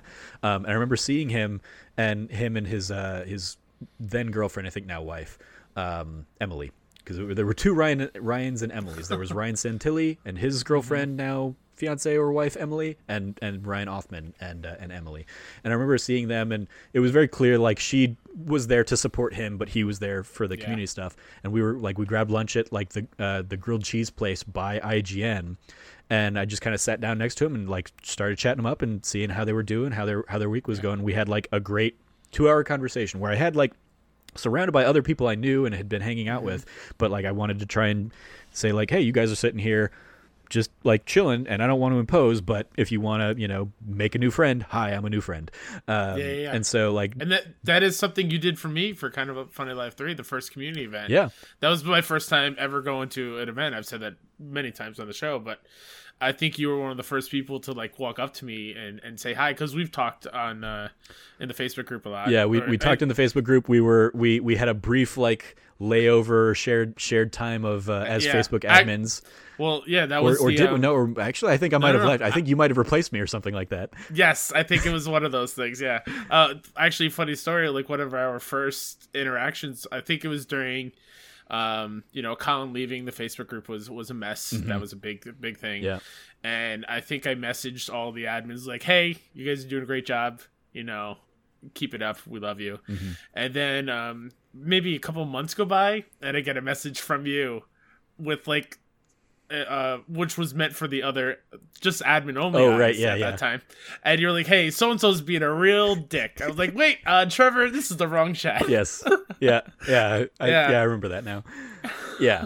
But yeah, and that, that was that- one of yeah, that was awesome. Yeah. uh, it, it was one of the best first like real interactions I've ever had with somebody. nice yeah there were and there, there are there are a lot of those like i and and some of them like i i feel bad sometimes because i'm like I, i've i've had a lot and that like i remember talking to moises at kind of funny live too um uh moises taveras uh who also has done a lot of ok beast stuff over the years um Love Moises. and and he was like we were at we were at like one of the hotel bars or something like that and he was just kind of standing there i was like hey man how you doing and we just like chatted and he was like that that he he will he has talked to me uh, since about how that was like the first time anybody really like like reached out to him and it opened him it got him out of his shell for the rest of the weekend and stuff and then Yeah. you know further into the community and it's like very cool and then I, I I will jokingly apologize to the community for unleashing Moises on them sometimes but uh, but like it it it is like I it, it, it always if you're going to go to those events especially uh, i don't like the last thing i would want to see is you just kind of sitting in the corner afraid to go and talk to people. So i, I will try and, Absolutely. and kind of like i remember a couple people have have said over the years like oh my god you like you're such an extrovert. Like how are you like and i'm like no no i'm an introvert. But when i go to those events i ha- i can i can turn the extrovert like switch on Yeah. and draw from like those years of you know being on stage and being big and boisterous and stuff that I, I can I can do it in like short bursts to try and be engaging with people. Um, and it is like I, I I remember going to the first kind of funny live and telling like people at work and being like, "Yeah, I'm going to meet my best friends," um, and not like saying it certainly with the the the tenor of a joke, but also being like, "No, I'm I I mean seriously, like I've not met these people, but like we all have the same interests, we're all fans of the same kinds of things," and I love that when we go to these events we get to really like embrace that compared to what I imagine is the case for most of us in our normal lives of you know I I don't get to talk video games or you know my love of movies and pop culture stuff at work or my like it's it's not something that really is engaging to my family or something like that. So getting to to have those great conversations with people at events like getting to uh, after kind of funny live uh, three just hang out with logan in a bar and talk about emily is away for two hours while people are uh, you know down the street getting wing wings from uh, from like greg and jen and max landis and stuff like that like Yeah. and and harley bringing pizza for everybody from epic mealtime. Like those are incredible like experiences that you get in this community um, if, if you get to show up at these events if you are fortunate enough to, to be able to go to these events and and you know put yourself out there a little bit because we're all there for the same reason usually. And so it's it's like i know that if i go to any of those events uh, i can i can go up to anybody who is kind of sitting in a corner and be like hey so like um you know what's what's like you're you're here for kind of funny. What like do you play video games? Are you a fan of like movies? I can talk to you about something. We can find something shared in common. Yeah. even if it like it, it can be hey you know maybe less so these days but it certainly in like the the the peak gog days it can be what's your favorite topic they've talked about on the show or something like that? Um and and like use that as the bridge into the conversation to kind of open them up and, and talk to people. So so yeah i love i love getting to do that. Um especially last year when there wasn't a kind of funny live event i made a concerted effort to go to um, PAX East to see everybody like you guys on the East Coast that Yep. weren't going to necessarily make it around the country for other stuff. Um, I went to RTX to see kind of everybody in the middle of the country, and then and PAX West um, for the for the West Coast people um, because I still wanted to certainly have those experiences and have that like connection to people and get to see people. Yeah. And at PAX East last year, I remember meeting like a ton of new people that I had not met in the community. It was it was a like it was a shot in the arm of that that I hadn't felt in in a little while because I uh, I feel like maybe it had dipped a little bit where I was you know I I had I'd become set in my ways of like I I know the friends I want to hang out with I know who I want to spend time with and bringing new people into the fold is time that it pulls me away from those friends Yeah. um, and the, it's it's it's always a balancing act. I've, I wrote about that at one point for uh, on Trevor Trove of it's always a balancing act like I, I feel bad when I will go and have like a secret lunch with friends or something like that. Um, that like we don't open to a larger community event or something. But Mm-hmm. at the same time, like I wanna I wanna hang out with Nikki, who I officiated her wedding as part Yeah. of this community kind of thing, and and and I don't get to see her all that much. So Mm-hmm. um, getting to have like little you know those little one on one moments is also still precious. Um, on top of getting to go and hang out with people at the bigger, broader community events where I'm gonna get to meet a lot of people. Yeah, like you you were mentioned before, there's a reason why I have the Greg Miller speech from Kind of Funny Live Three that Mike put into music song, uh, music form, as the so- music for the show. Because like it is, yeah, you just go up to somebody with a kind of funny shirt, or we're at an event, and you just talk to them about what you're into. Because sure enough, they're probably into the same thing you are. Yep. and it, it, it conversation flows very easily. And I kind of take um after my experience at at KFL three for sure uh, like you being an ambassador for the commu- community like hey like you know just come on out. Uh, i get the nerves. I was hella nervous uh, that first one and you know as, as soon as you get into it and you're you're in it like it, your your lives are changed for the better. Yeah. Like nobody's nobody's going to these things to like create drama or, or give people a hard time or anything like that. So it is just like, hey, we're all here to have fun, um, and let's let's hang out and and get to know each other um, in, in a in a way that is more than 280 characters at a time because we just don't get absolutely. we don't we do not have that luxury um, all that much. Yeah. You know, some there are some of us that do get to do these podcasts and that kind of stuff, and and like that was one of my favorite things of doing podcasts was it gave me a, a chance to you know talk with somebody for a couple hours um, yeah uh, in a in a longer form sense as opposed to like I'm gonna see you in passing it for like 15 minutes at an event or something Yeah. like that.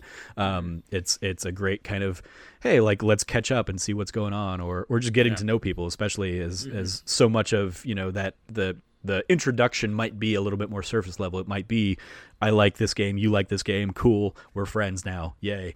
Um, Yeah. Getting to know a little bit more about people is is fun. So yeah, I, I love I love shows like this, especially that have kind of come out of the community, um, that kind of help um, uh, kind of open those doors a little bit. Yeah, for sure.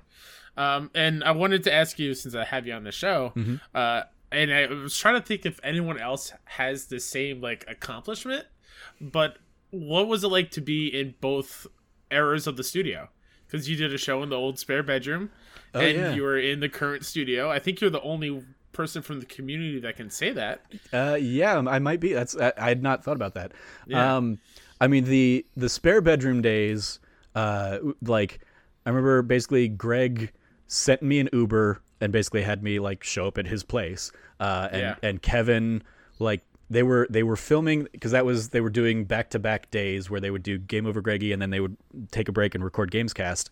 And so like at the end of the Game Over Greggy show that week, like Kevin ducks under the camera to come let me in basically um, okay. to the house because they were still they were wrapping up that. And I, Yeah. I, I walk in, I say hi while they're saying like the outro or something like that, and, and Greg basically says, "Don't pet Porty, he'll pee on you" or something like that. I was like, "Cool." Um, so yeah, it was like, they, I mean, it was definitely like I, as I sit here in like my studio apartment, I very much feel the the the um, the the the I, I'm I'm reminiscent of their like um, spare Yeah. bedroom days, um, but I also remember uh, one of the like the perks of being a Patreon guest at that time was uh, you'd get to go out and like grab dinner with them or something like that. And we talked after my episode. We went and uh, uh, we talked for you know a few hours over dinner kind of thing. And I kind of I like I put on my business hat and I said like you guys just did kind of funny live one. It was super successful. You guys have already brought kevin on board. That's great. Here's like what i would think you guys need is your next three things. I think you need um, uh, a, community person because you are so community centric. Um, i think you need like another editor that can kind of hu- come in and take some of that pl- off your plate. And then i think you guys need a studio. And so fast forward a year um, where they've got uh, Joey kind of starting to work with them. I think um, they end up bringing Andy on, and they bring on the studio, uh, like or they announce the studio. I'm like, yep, they check, check, and Yep. check. Um, and that so that was like cool to see that. And now I'm I'm super excited for kind of their their future studio as well. Yeah. Um, and then yeah, getting to I remember um, Greg at PAX West, like uh, maybe a month or so after they like moved into the new studio PAX West that year. Um, I was talking to Greg at one of the the PAX parties, and uh, he was like, "Yeah, if you're you know if you're ever in SF, you know, swing by. We'll we'll definitely show you around the new studio and stuff." Um, and I happened to be there the next month or whatever for the IGN 20th anniversary thing. I basically went out and saw that. So I was like, hey, if that offer still stands, I'd love to come by and, and see the studio. And um and and he was like, yep, sure. And uh, so I got to go in and walk around. Um and that was they probably only had like one or two other people in there at that point. Um Yeah. uh, and so it was like uh, there was still room.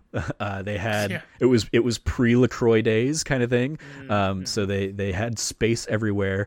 Um, and then like really going and seeing it again when I did um, uh, the the uh, kind of funny games daily um, in November um, where they've got you know Barrett's on board now, and and they, they, it was you know, it was pre Blessing, but uh, that was where I got tipped off that Blessing was going to be joining them, so that was kind of like a cool little like inside scoop. Yeah. Um, uh, but yeah, like see, like I, I kind of like looked around, I was like.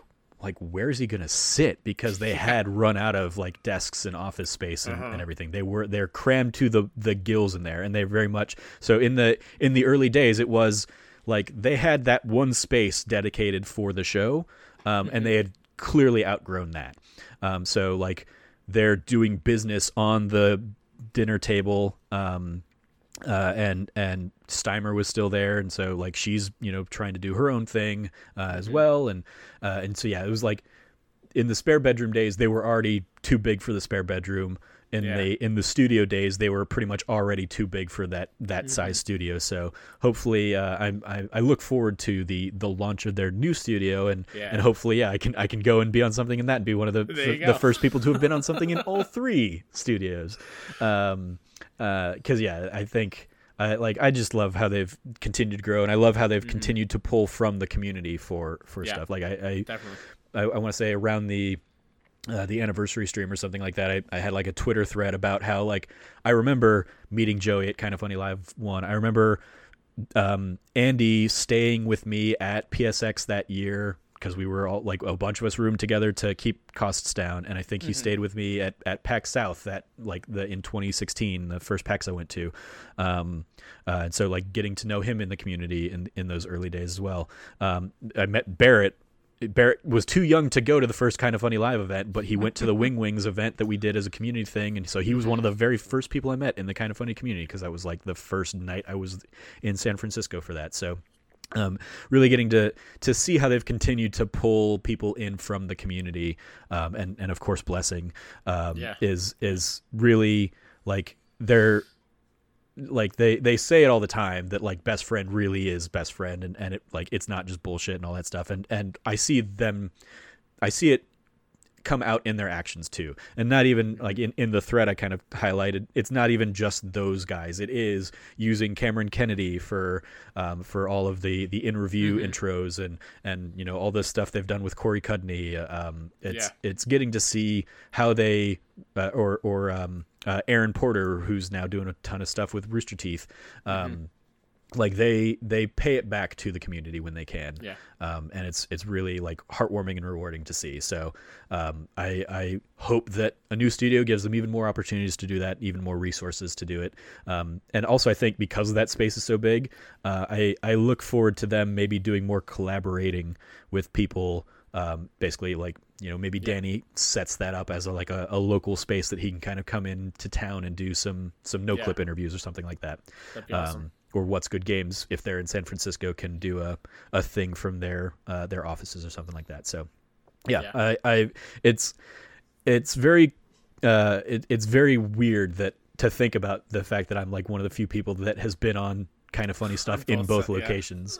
um, but yeah, it's it's been really cool and, and of course very humbling. Um, I, Yeah. I I got to celebrate when I when I did the when I went to the new studio the first time. That was when I got to celebrate that I was like there for the IGN party and had been brought on as an IGN freelancer and was going to get to like work on my first piece, um, basically while I was there. And so that was like a cool thing that I got to share with the community. Um, Mm-hmm.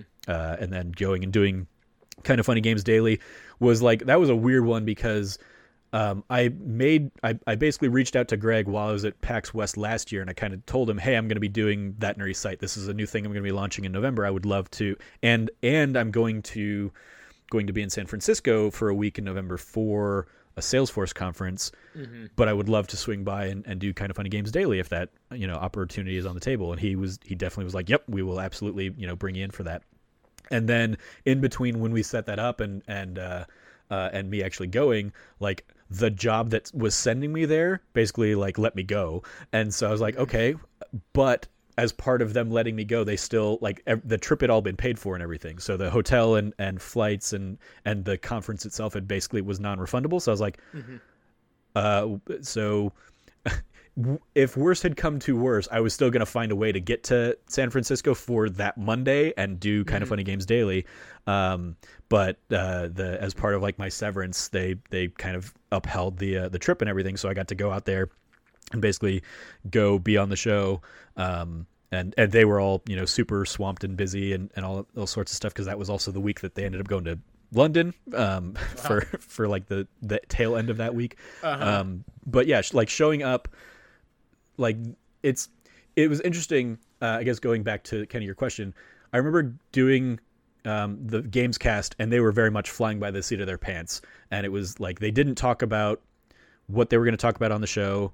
Um, and it was one of the things i would i had always been the reason i did kind of funny games cast instead of just the kind of funny podcast or the game over greggy show as a as a patron was because I didn't want to go onto that show and then they like they bring a topic to the table that I have nothing to add and I just end up being like a weird you know quiet person for multiple segments or something like that.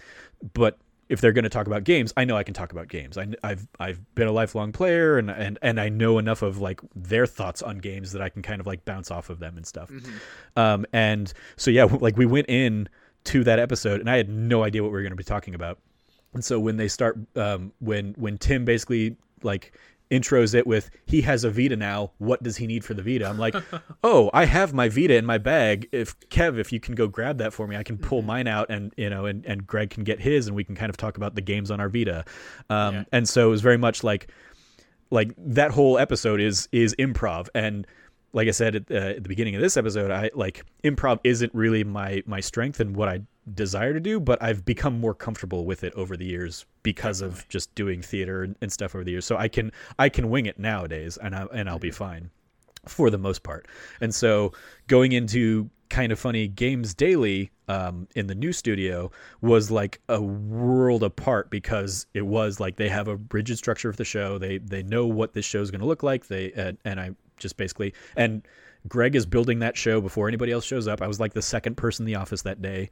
Uh, and then Kevin showed up, and then I think Barrett showed up.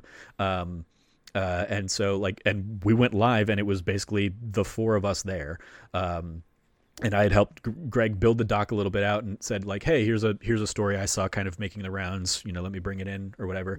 And and it was just kind of like it's a much more well-oiled machine now. Um, I think because it has to be out of out of necessity Yeah. for how little time they have in the day to do all of the things they want to do.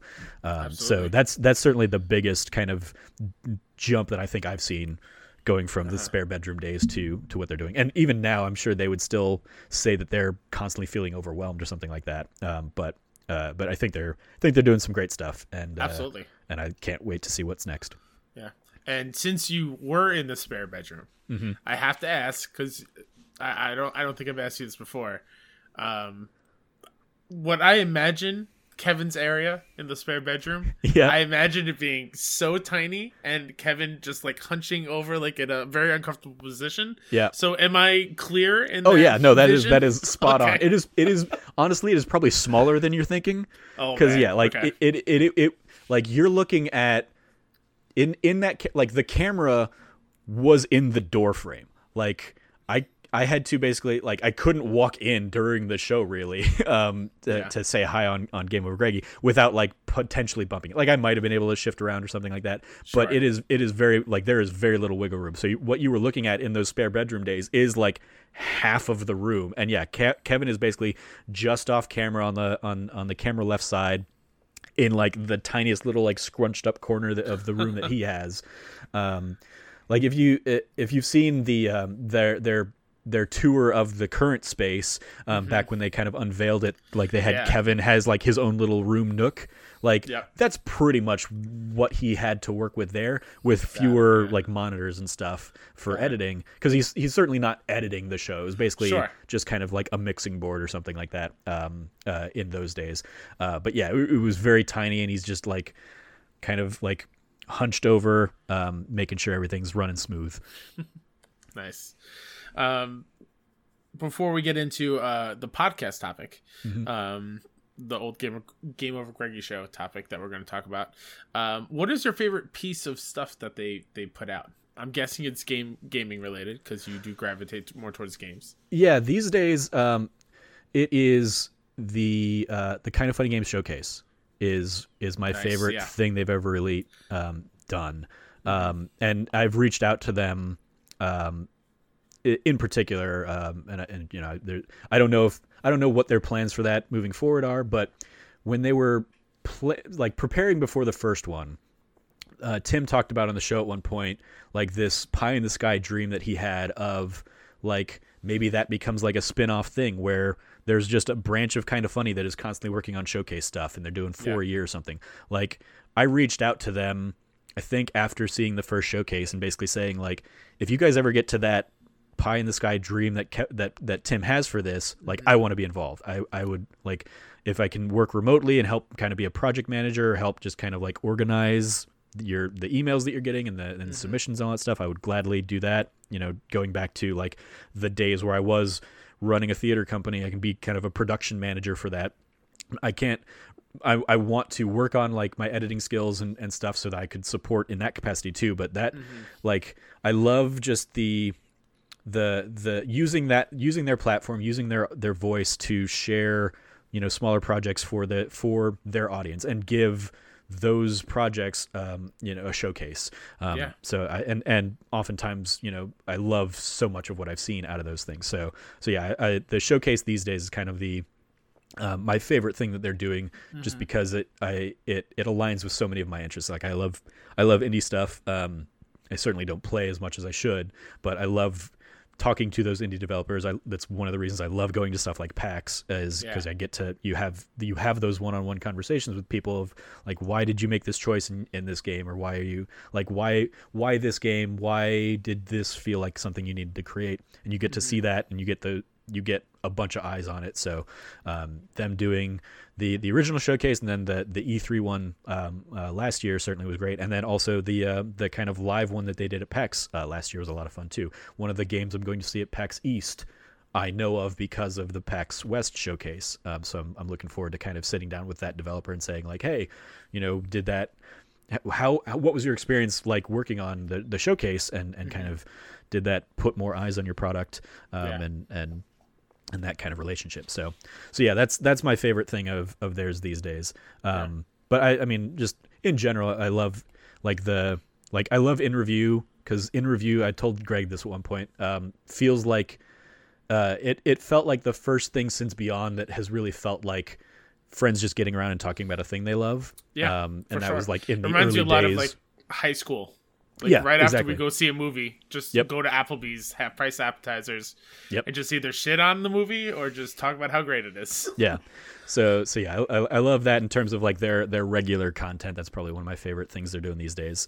Um, but yeah, like Games Daily, and, and uh, all of my favorite stuff really. I think um, Games Daily uh, in particular does center around the fact that they are putting new voices out there. So like the up and comer program was is a great thing. I love that kind Yeah. of funny is doing. Um, and I I remember last year they were nearing the goal to do a second one. I was like, all right, I'm gonna super up my pledge because I got that opportunity and it changed you know my life and and Yeah. other people should get that opportunity too. Um, so yeah, up and comer, them bringing in you know guest hosts to come and do kind of funny games daily is awesome, and then yeah, the showcase is is certainly a highlight for the smaller indie devs. Yeah, I can't wait to go to PAX East in a couple weeks and pick out the games that I do remember from the showcase, and, mm-hmm. and because that's something that that showcase does so well is from all the other indie game montages from E3 presentations in the years past, I barely remember any of them. Yeah. But because of the the showcase that Kind of Funny puts on, like if I see a game or I see like a trailer announcement on Twitter or something, like I will remember that because of that because they gave it enough time with like a little description Yeah. and a clear name and developer on the screen. I, it just it's genius. Yeah. It's it's And- so it's so well made. I, I know you and I uh, dueled it over Bloodroots high scores Yeah, last year. That's coming out the end of this month. Yeah, They- it, they- they just during while we're at. PAX. Yep. Um, Yeah, so then we I- could duel in real life. Indeed, I I uh, I did get a uh, I got from Jen because it's a Pop Agenda game. Um, Mm-hmm. I got the like, hey, if, you want review codes, uh, let us know. So I might like sneak one of those so I can get some practice in, so I can kick your butt. There uh, you go. know, have a couple weeks uh, practice ahead of you. I, I who knows? Maybe I'll also have a code. Yeah, and excellent. then I'll have practice as well. Uh, but yeah, I'm very looking forward to PAX because of all the indie stuff. Yeah. And I think what I'm gonna do because they just announced like all the indie mega booth uh, Mm-hmm. games that will be there today. Um, I want to go through and, and and see how many or I have actually been on a showcase and, and make sure to go and check them out. Yeah, Um, Awesome. So, like I mentioned before, uh, every show, my guest brings an old Game Over Greggy show topic, a kind of funny podcast topic, or a KFGD topic um, for us to discuss amongst ourselves. So, Trevor, what do you have for us today? So, in honor of my lineage as a uh, kind of funny Patreon guest, I wanted to celebrate the the first kind of funny Patreon guest, the guy who beat me by a few months, Louis Mencha Cha Cha Cha Cha, uh, who on I want to say it was Game Over Greggy show sixty went and asked the guys, "What would you do if you won the lottery?" Yeah, that's obviously the dream, right? I Yeah. fantasize about that all the time. Um, qualifying question. Yeah, Is it like just a straight up million dollars? Is it like the mega Powerball jackpot? Um, I, I will say uh, enough that you don't have to worry about Sure. money. Um, Sure. So uh, uh, let's, I mean, like, not that a million dollars wouldn't do that, but let's say a hundred million dollars. Okay. I mean, obviously, the first thing is like credit cards paid off, Mm-hmm. student loans paid off, All that boring stuff. Got all it, the yeah. boring stuff. Take care of my my parents, my nieces. You know, um, uh, honestly, after all that stuff, what I would do is. Uh, because of the friendships I made in the community and, and everyone doing cool stuff on Patreon, I would give a lot of it to them to fulfill their dreams because that's like, you know, that's cool. They've helped Yeah. me out through uh, some dark times. Like, I want to, you know, Yeah, showcase no, that in a way that, like, in a way that I could and could Yeah. change their lives the way they kind of changed mine. I Yeah, mean, that's no, super cheesy, but like, that's definitely one of the things I would do. It's it's super cheesy, but I am in the same boat. Um, I mean, I've I've been a very philanthropic person just by nature. Um, uh, most of my work uh, in in like my career working life has been working in the nonprofit sector, um, uh, and I've you know I've been supporting theaters and stuff for years and years and years. So when like Patreon became a thing, I was like, oh, I can I can throw some money towards. It's not tax deductible, but I was never Yeah. like giving enough money to be tax deductible anyway, so never bothered me. Um, but yeah, I, I I I would continue on personally myself with like my kind of philanthropic traits being. I would create, you know, scholarships for the arts, um, but also nowadays like create scholarships for game development, and yeah, give a ton of money to like the people that I know that are doing cool things um, on Patreon. Want to give them a little bit of support and help them out. Yeah. So, so yeah, like a ton of a ton of like right now I'm only in a few patrons at this point again, um, but I would I would like jump in and be like, all right, hundred bucks for you, hundred bucks for you, hundred bucks for you. Knock yourselves out. You guys have fun. If not, if not more. I mean, like at a hundred million dollars, I'm being a yeah. dick if I'm only giving a hundred dollars. Yeah. but I also don't want them to you know grow too big too soon or something like that. So. Uh, yeah, so so yeah, uh, but yeah, su- supporting a ton of people in the community who are making awesome and, and creating awesome things Mm-hmm. um, is certainly on on my list as well. Yeah, uh, I mean, then as far as like traveling and stuff, th- my my nieces are my world, and they've never been to Disney, and I, I want to bring them to Disney World so Mhm. like they can experience. it. I don't know if they'll like it or not, but like I just want to see them being in the magic. Yeah. Because like you were, I was with you my first time ever at Disneyland Oh. uh, during PSX, Yeah. and I was just walking around. I was like, "Wow, the magic thing is real." Like Mm-hmm. se- seeing um, uh, the Haunted Mansion ride, which was the uh, Nightmare Before Christmas. Yep. I was like, "Holy crap! All right, this I get it. Yeah. I get I get the magic part of it. And going down the um, oh my god, the water Pirates of the Splash, Caribbean? No, Splash Mountain oh, Splash Mountain. Yeah. which I was terrified of, screamed like a little girl. But I was like, I get it. I understand why it, Disneyland and Disney World is magic. So Yeah. definitely bringing the whole family to there is, is top priority. Yeah. Yeah, I um I mean, travel's one of those things I don't think about all that much because I like I outside of like going to events and stuff, I, I'm like I, I did cruises. I, I had a like a phase. Um, my family loves going on cruises and stuff, so I did a few of those when I was growing up. Um, and my mom and dad still go on a ton, and as they're nearing retirement, they go on more and more. Yeah. Um, but I I do think like I went to Europe for a few weeks when I graduated high school, and I would love to go back. I would I would go basically bug Amy Gills for like a prolonged stay in Ireland because I uh, growing I, I was talk growing up here in Phoenix where I'm just in the middle of the desert. Um, going to Ireland the first time and seeing that much green, I was like, I, I don't think I've seen this much green in my entire life.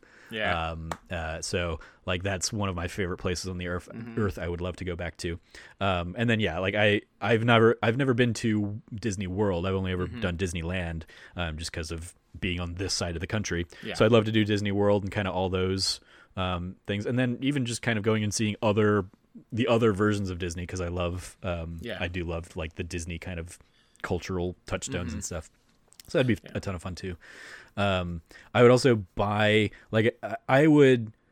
I'm I'm too much of a collector to not want to also be like, all right, I'm gonna go buy all the video games I can, like Absolutely. all the all the original Nintendo games. I don't care if Yep. Mm-hmm. they're like in the boxes or whatever, but I will- I would I would try and seek out and get like full I want a complete collection. Yeah. of of you know the the games that like or the, the basically the hobby that like made me who I am today. Um, Absolutely. uh, I, I have you know, I still have all of my all of my consoles save my GameCube, which I was like, well, my Wii can play GameCube games, so I don't need the actual physical GameCube anymore. Mm-hmm. But I'll go buy a GameCube again and uh, and and get like all the games that I I can um, Yeah. to just kind of like check that box. Oh yeah, absolutely. A full PlayStation library from PS1 up to now is whew, that'd be incredible to have. Yeah, I mean, uh, it'll be tough. Or there, there's Oh, a shit ton of like PS2 games out there, Yes. let alone like all the digital ones and Uh-huh. everything these days. But but yeah, um, basically like get like I, I can look over here and see like my collection of Nintendo cartridges and Super Nintendo cartridges, Mm-hmm. and like they could be so much bigger. Yeah. that's that's how I feel. Like I I maybe have only 20 or so physical games now just Mm-hmm. because like I need to trade in games in order to keep getting new stuff. Like that's Yeah. just kind of where I'm at. Um but like to be able to have like a full wall Mhm. of games like when I see people post like their their gaming libraries like on Facebook or on Twitter I was like man I'm so jealous. yeah, Like that looks so cool. But like on the other side of things, I have that for movies though. I have a shit Yeah. ton of movies. Yeah. Uh, and so that's something else I would do is just buy almost every single movie that I'm on 4K that possible. Every 4K Blu-ray that's out, yes, I'm buying it. I don't care. Um, I'm trying to go for a complete MCU Steelbook uh, Mhm. collection. Okay. I'm missing the the early ones be- Mm. before I started collecting, and Yeah. now they're crazy expensive. Um, I mean, were they even doing steelbooks back then for some of there, those? I believe Avengers might have been the first one. Okay, Um, and that's Well, yeah. the one that yeah, that one's De- super expensive. I've looked it up. Yeah. It's it's insane.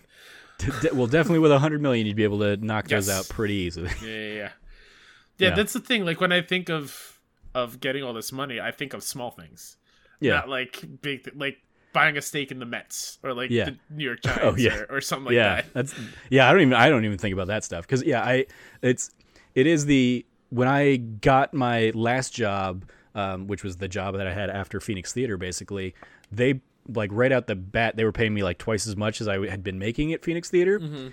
But I was still used to living on like that amount of money. Yeah. So so going to something like um, PSX was kind of a treat, and and I still more or less still live on that like very minimal salary that I had, Mm-hmm. um, and the rest of the money is what I use to go on all the trips and and go to the PSXs and the and PAXs and all that kind of stuff. Mm-hmm.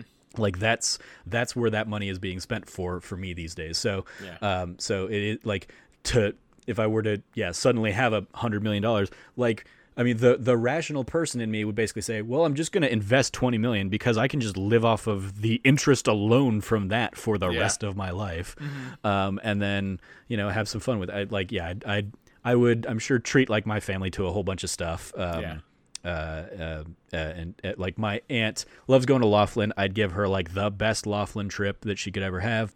She used to love going to Vegas, but now she can't because she's too afraid to drive over the bridge from like uh, Phoenix to uh, to Las Vegas because they when they they up uh, they added a bridge at the Hoover Dam, so now you're like you know a few hundred feet above the dam, and she just like gets paranoid about that. So I'd find a way to get her back yeah. to Vegas so she Uh-huh. could like enjoy that again. Um, uh, and yeah, like uh, my sister, um, you know, she, I know she doesn't like her job, so I, you know, I set her up so she she don't have to work Definitely. anymore. All that Yeah. kind of stuff. Like support the family, absolutely, mm-hmm. but but also, yeah, I would. Um, I mean, my last job was working for a community foundation, um, which is basically the like the way I would describe it is they're the middlemen between um, like your millionaires and the nonprofits. So millionaire comes and says, "I have a million dollars. I want to create a scholarship fund for the arts or something like that," and we would kind of like manage the money and help facilitate the grants and the awards and stuff like that, and, and run the scholarship cycles. So I would use kind of my knowledge from there and build and create like my own family foundation or something like that that will go out and use that money to support the arts or support you know kids that want to get into coding and make video games or something like that Yeah, yeah. kind of support the hobbies that I love and and and that kind of stuff. For sure. help basically, I would I would fund take this for every event from now until um, you know the end of days, um, because I think they well. do an awesome thing. Yeah, able gamers. Yeah. Um, do whatever I could to kind of support my it, like spread my love of this hobby to as many people as possible. definitely. And I and I'd be remiss without you know adding. Uh, I think both of us will probably share the same thing. Like I want to be the next green shirt guy, front row at WrestleMania, and every pay per view. like I would totally just you know go to every pay per view front row for every big event. Like that would be I- dope. Yeah, I uh, I think you a little bit more than me on that one. Uh, Like I, I would I would certainly definitely try and do WrestleManias and stuff like that. Like Mm-hmm. that would be a cool like thing to check off. I don't think I need to go to everyone. There's That's a lot of fair. storylines they do That's these days that I'm just like, no, I don't want to watch this. That's totally fair. but like WrestleMania and the Royal Rumble, I would definitely try and make sure I hit those up every year. Yeah, especially like front row. Like that'd Um, yeah. be incredible. Yeah, and with with a hundred million dollars, I'm sure I could put like a down payment on a San Francisco, you know, house or something like that. you Yeah. know, so I could go, I could go be out there and hang out with uh, with my friends out in the uh, in kind of funny land. Um, yeah, That's Yeah, awesome. I think it'd be, I, I, I mean, yeah, but I'm definitely not thinking like nearly as big because yeah, I, I wouldn't even thought about like oh buy a stake in a team or something like Yeah. that. Uh, in part because I don't care that much about sports, Sure. but uh, but yeah, it's like oh yeah, what like if if I wanted to like buy like Phoenix Theater or something like that and just kind of become the you know the executive director for that like. It's a nonprofit, so I don't think I technically could, but I could. Uh-huh. I'm sure I could figure something out. I remember there was this um, sort of viral video on Twitter of some girl. I think there's like this website, it's like spend Bill Gates money, Mhm. and you oh could yeah, just click everything, and you could he could buy literally every team in the NFL and still have billions of dollars left over. yeah. Like those are thinking big, and Yeah. and we're both just like yeah, every video game that ever came out, like Yeah. all all of our friends that do Patreon stuff. Yeah. Everybody get a little bit of money. Every and then we're just like Scrooge McDuck, and we just have a a room filled with like dollar bills, and that's it. yeah. Uh, yeah. Uh, let's hope we win the lottery one day because that'd be amazing. Yeah. I mean, like in a in a very real sense, I would I would definitely put a ton of that into that nerdy site and Yeah. basically like say, all right, everybody, like my my team. Uh, suddenly we can like actually turn this into a business and I can pay you all. So Yeah, definitely. hey, yay. Um, yeah, that that would certainly also get a, a big oh old man, spotlight. yeah. Like go not having to worry about like the world tour in New York, like Mm-hmm. how many people were there. Like having that money, we could rent out a big enough space so we're not all Yeah. lining the streets of New York, Yeah. uh, waiting in line. Yeah, that'd be that'd be awesome.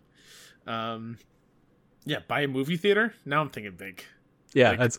I was like, yeah, I, I would, I would probably like open up uh, my own Alamo Draft House uh, uh, out here. You know, I've got one that's one 15 my minutes away.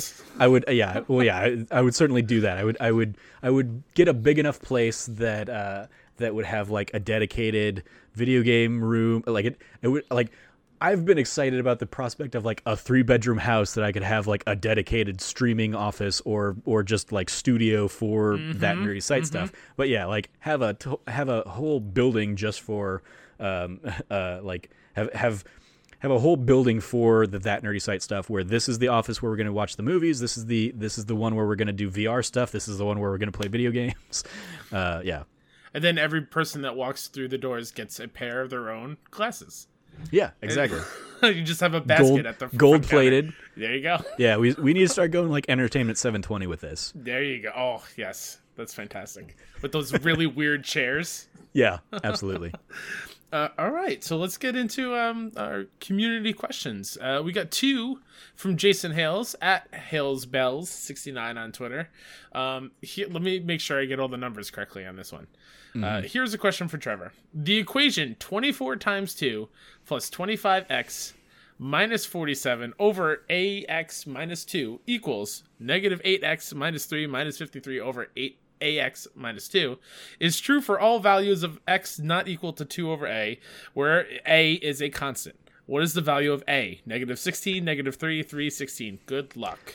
So if I had seen this like before we started recording, I'm enough of a math nerd that I would have tried to figure this out. Yeah. Um, I, I actually like my- wrote it down. I was trying to figure it out. I was like, no, I can't do it. I'm too tired. Yeah, like part of it, I'm I like I don't know the way it's written out. I don't know how it would look formulaically because I don't know if there's like implicit parentheses in there that just aren't being represented here. um, Uh, but like also, uh, like uh, my my one of my claims to fame in high school was I had a perfect score in the SATs in math. Um, Okay. so I, I was such a super math nerd. I like I took Calc three as my like first year of of uh, uh, college, um, and that was when I was like doing the the computer systems engineering um, route. So like I could have done this one once upon a time. I don't know. I'm gonna guess three. I'm gonna guess it's C. I don't know. Yeah. Th- Thank you, sounds right. Jason, for the weird wa- weird oddball question. but he, he sends another question in. Um, Yes. What is your top three PS4 games? My top three And PS4 is Bloodborne games. all three? Uh, God, no, no, no, no, no, no, no Bloodborne. For those that are unfamiliar, uh, I did a an extra live stream a couple years ago. That was my first time playing through Bloodborne, all 24 hours, and I donated a dollar for every time I died. I think the total death count ended up being 163, um, which not bad for first time ever and 24 hours. Um, uh, and I ended up killing six bosses, I think, in that run but it took me like four hours to get to the cleric beast and get through him. It took me another four hours to get through Father Gascoigne, who I just hated so so much. and ultimately, at the end, like and and the the tail end of my stream was um, someone like Tony Horvath from the Irrational Passions uh, team, kind of coming in and helping shepherd me through some of the some of the fights. Um, but Rom was where basically I called it and couldn't get past Rom. Um, but I hate Bloodborne so so much. I hate. Have you ever like finished it? Gone back and finished no, it? no, I, I, I have it, and I actually have like a lot of the Dark Souls games because one of the, one of the things I thought about doing before in the in the pre that nerdy site days, um, that I thought about coming back with was like, oh, I'm gonna try and stream, and me streaming like like Bloodborne types games or just pain in the ass type games. Um, would certainly get eyes on me because people could come and just watch me curse a lot. Yeah. Um, and it still exists now as a as a that nerdy site stretch goal. I think if we reach a thousand dollars a month, I will do a dedicated weekly stream to playing stuff like Bloodborne. Um, so so if you want to see that, uh, patreon.com slash that nerdy site. Hey, if I Um, win the lottery, it's all you. Y- Yeah, there we go. Oh God. um, but yeah, I, I those types of games are just not my cup of tea. I, pl- I play games to relax and unwind, and there's too much stress. I don't like dying. I don't like brutally difficult kinds of games. Um, it's something like I, I appreciate that I have played Bloodborne now, and, and I can appreciate why people like that. Um, it's just not my my thing. Yeah. Um, so my top three PS4 games. Uh, so my top one is God of War, uh, the 2018 one. Um, it after 20 years, I think, supplanted Final Fantasy VI as my favorite game of all time because um, I just think it is such a, I think it is a mastercraft in everything that it's trying to do, mm-hmm. um, and there's not a. Uh, the the way I talk about it is stolen from somebody I heard talk at PAX one day of like, you know, within every um, good 30 hour game there's a great 20 hour game. Um, like if it gets edited down to its its core parts mm-hmm. and stuff. And i think uh, the the way i look at god of war 2018 is it is a um, uh, excellent 50 hour game that was edited down to a masterpiece of a 30 hour game.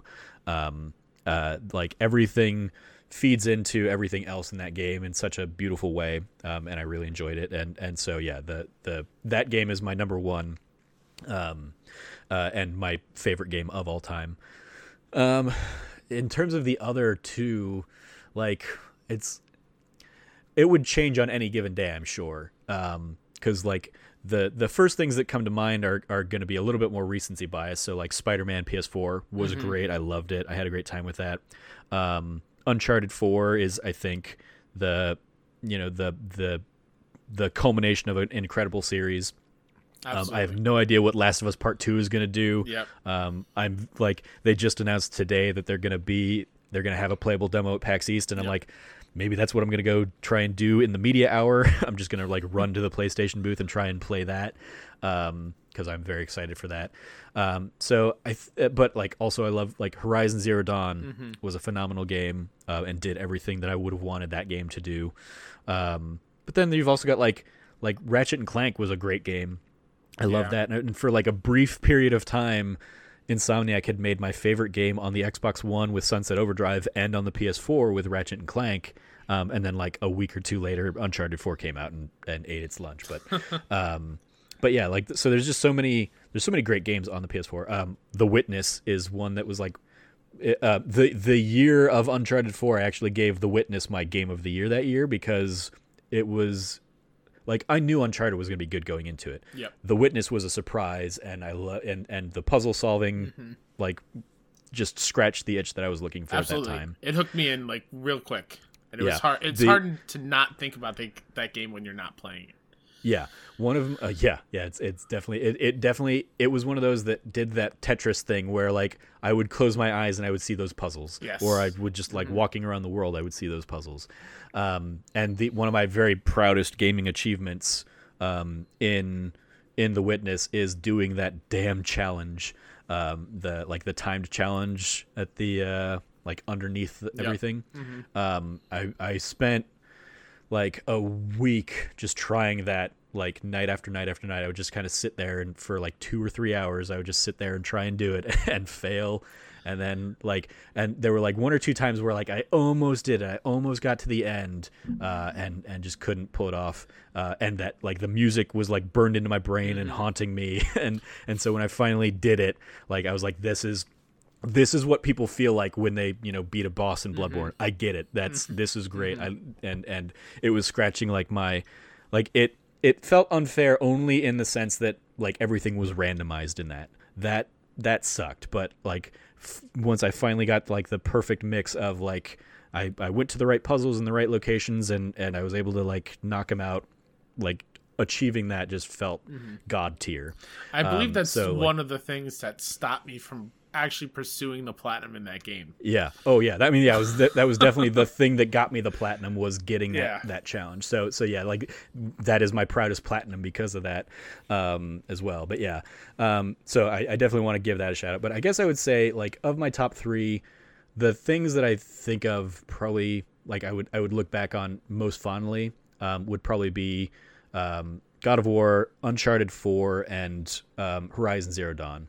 Um, and there i'm sure there are better or, or, i'm sure there are like multi-platform games that i've loved mm-hmm. um, that have come on playstation that i've played on playstation 4 um, but those are the three like exclusives that i would want to celebrate here because um, like um, I, I what i love in storytelling or in video games these days is the stories that they can tell mm-hmm. like i I love Nintendo growing up, but I I grew up with PlayStation, um, and PlayStation it feels like also grew up with Yep. me and has like matured and, and and tells you know mature stories these days. So Absolutely. uh, that I don't see you know when I go to a, a Nintendo console or something like that. So so celebrating those like.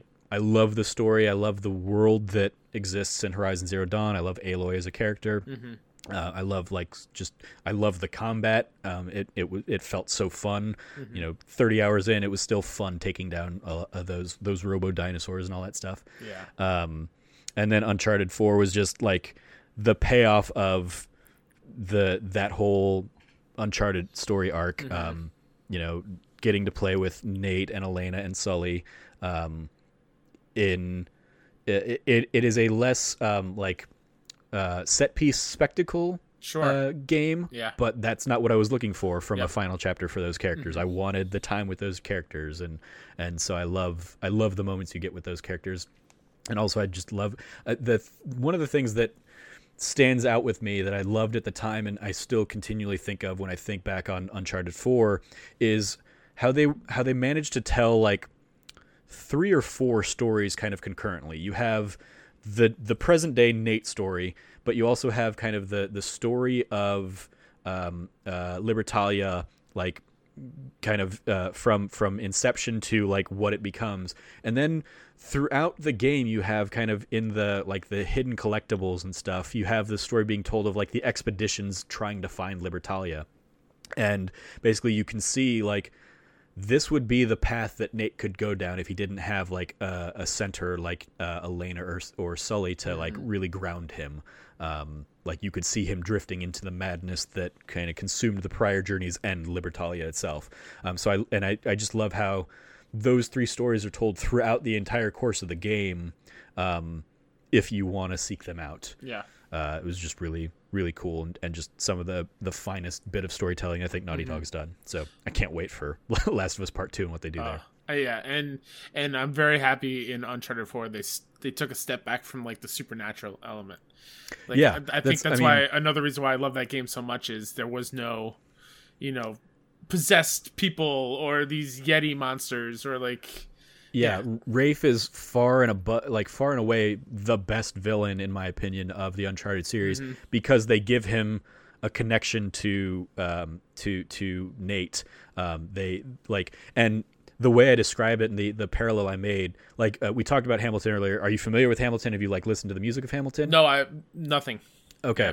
Well, so without getting into like crazy Hamilton, like uh, a deep dive, Sure. The the crux of Hamilton's story is um, Hamilton and Aaron Burr, um, where Aaron Burr was kind of like doing things by the number. His whole thing is like he waits, he he waits and sees, whereas Hamilton is constantly kind of driving and and going, moving on to the next thing, and. Uh, and obviously that ends, you know, tragically with sp- spoilers on history. Uh, Aaron Burr shooting Hamilton in a duel. Uh-huh. Um, uh, and the parallel I made is that Rafe is very much Aaron Burr seeing Nate as Hamilton like rise um, in in renown over the course of that game. From from because the the the early setup stuff all happens before any of Nate's adventures uh, when they're two young treasure hunters you know going out there or three with with Sam. And Rafe by the time we get to Uncharted 4 in the the present day Rafe has had to see um, Nate find El Dorado and uh, and these like fantastical mythical like locations and treasures. He has seen Nate do all of that while he's been looking for this one thing that he hasn't been able to find, and uh, and so like it it creates you know a personal history between those characters that is far more compelling than Lazarevich getting you know roided up with blue goop and, Yeah. and whatnot. Yeah. Um, so like it it like the the fight scene at the end of that game um, where it is like Rafe, is trying to kill you because of because he's gone mad with jealousy um, and yeah it's a sword fight whatever it's a qt event but like it's still the best boss fight that we've gotten in any of those games because of the stakes and the history behind those two characters Absolutely. that is all set up in in that entirely in that self-contained game Yeah, yeah. Those are all three solid choices. I I can't can't really dispute those top three. I, I think God of War and Horizon would be in my top three as well. It's just that third one of like I love Uncharted Four. I also love Uncharted Lost Legacy. I think that's probably Yeah, like yeah. my second favorite Uncharted game. Um, I, I yeah, I love Lost Legacy. I would love to see them continue kind Absolutely. of telling stories with those characters, even if they're not gonna, you know, circle back and, and do anything else with Nate's story. Yeah. I think they still have such a rich world that they can play around with and Yeah. explore. I also love like Resogun holds a very special place in my heart as Yeah. being like the first downloaded game I put on my PS4 and one of my proudest platinums. Um, that one or like a game of like Celeste or Yeah, Celeste just- is great. there's just so many fantastic games on PS4. It's it's incredible. Mhm. Yeah. All right. Well, before we end the episode, Trevor, I got to take Yep. you through one more thing. Okay, Are you familiar with one Josh McCouga? I am familiar with one Josh McCouga. I'm about to take you through the Makuga Zone. So Okay. the Makuga Zone is something I ripped straight up from his YouTube show. Uh, Yep. I'm going to put three minutes on the clock. I'm just going to ask you random questions, icebreaker type questions. The first thing that pops in your head is what you answer. Okay, Are you ready? I mean no, but sure. Also, like I said, everyone, this, these come from Elster.com. So if you want some icebreaker questions, go on there. And here we go. Favorite day of the week? Friday. Uh, nickname your parents used to call you.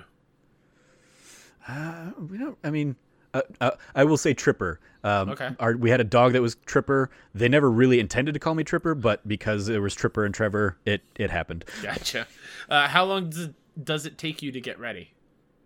To get ready, uh, if I'm trying to really get ready, uh, I'd say like half an hour. Um, but if I'm just going to work or something and don't care, two minutes. Uh, scale of 1 to 10, how good of a driver are you? Uh, I, until two weeks ago, I was a great driver, That's right. Mm-hmm. and I still am a great driver. But I was rear-ended uh, on the freeway, so that sucked. Um, so I would say I, I would say I'm an eight. Okay. Uh, first celebrity crush. Um, I I think I would probably say Amy Jo Johnson, the Pink Ranger. Hell yeah. Same. That's actually my first celebrity crush as well. um, do you snore? I don't believe so. I, I if I do, it's intermittent. Uh, cake or pie? Uh, can I say neither and go with a brownie because I don't like cake or pie? Correct answer right there. Yeah, Uh, favorite I, like, number? I uh, uh, f- uh, sorry, family member. Uh, favorite number. Oh, favorite number. Uh, seventeen. Uh, let's go back to you were about to talk about brownies. Oh, I'll stop so, the clock uh, real quick. It was sorry. It was it was less uh, less brownies and more uh, like pies. I worked uh, for the Costco bakery for a, uh holiday season Uh-huh. one year, where I basically was making like a thousand pumpkin pies a night. Oh, boy. Because they during that season they turned it into a twenty four hour shop, so I was working overnight shifts, just cranking out pie, pie, pie, Jeez. and so I could not look at apple pies or pumpkin pies or pecan pies for a good two years after that that holiday season. That's totally fair. Um, have you ever worn socks with sandals? No, Uh, what does a person I don't. I don't think I've ever worn sandals. uh, what does a person need to be happy? Oh, that's a It's a heavy that's question. a that's a heavy that's, an a heavy icebreaker question for an question, yeah. icebreaker. Uh, what does someone need to ha- to be happy? Um, friendship, friends. Uh, if Voldemort offered you a hug, would you accept? Nah, fuck that guy. Uh, would you rather? unless unless I have the power of Harry Potter in me and it will burn him. there you go. Uh, would you rather cuddle with a baby panda or a baby penguin? Probably baby penguin. How many pull-ups can you do in a row? Oh, probably like two now. Uh, I used to I used to be able to do like a good dozen or so. A favorite type of tea? I do not like tea. I'm not a tea person. Uh, speaking about cars, uh, what's the fastest speed you've ever driven in a car? Uh, probably a hundred something. Whew. I don't know. I, I like I did not realize I was I realize I was going 100, but I was racing to uh, to go see my girlfriend at the time uh, in across across state lines, and uh, and so yeah, driving driving the freeway. Um, I, I got up there and then I looked at the odometer. and I was like, oh, I need to I need to slow it down. Uh, Godfather or Star Wars? Star Wars, never seen Godfather. Oh, okay. That's okay. I, I just recently made uh, corrected that myself, so I, I feel you. Uh, what's your favorite carb? Bread, pasta, rice, or potatoes? Uh, potatoes. Uh, we got two more here. Uh, scale of one to ten. How good are you at wiffle ball? Uh, God, which one's wiffle ball? so I'm gonna say two. wiffle ball is like the plastic bat with the ball with the holes in it. okay, so it's basically baseball but with plastic stuff. Yes. Yeah, I'd say two. Okay. um, and last one: uh, giving presents or getting presents? Giving. Absolutely the correct answer. Uh, Yeah. Trevor, you have survived the Makuga zone, and we are now at the end of the episode. Thank you so much for coming on. This was a blast. Time really thank flew you for by. having me. I was not. Yeah. It, it was really really nice. I'm glad we finally got to sit down and do this for real this time. Um, yeah, thank you for having me. It's been been a good good chat. Yeah, and I can't wait to see you in a couple weeks at PAX. It's gonna be fun. Yeah. Uh. If people want to follow you on the internet, where can they find you?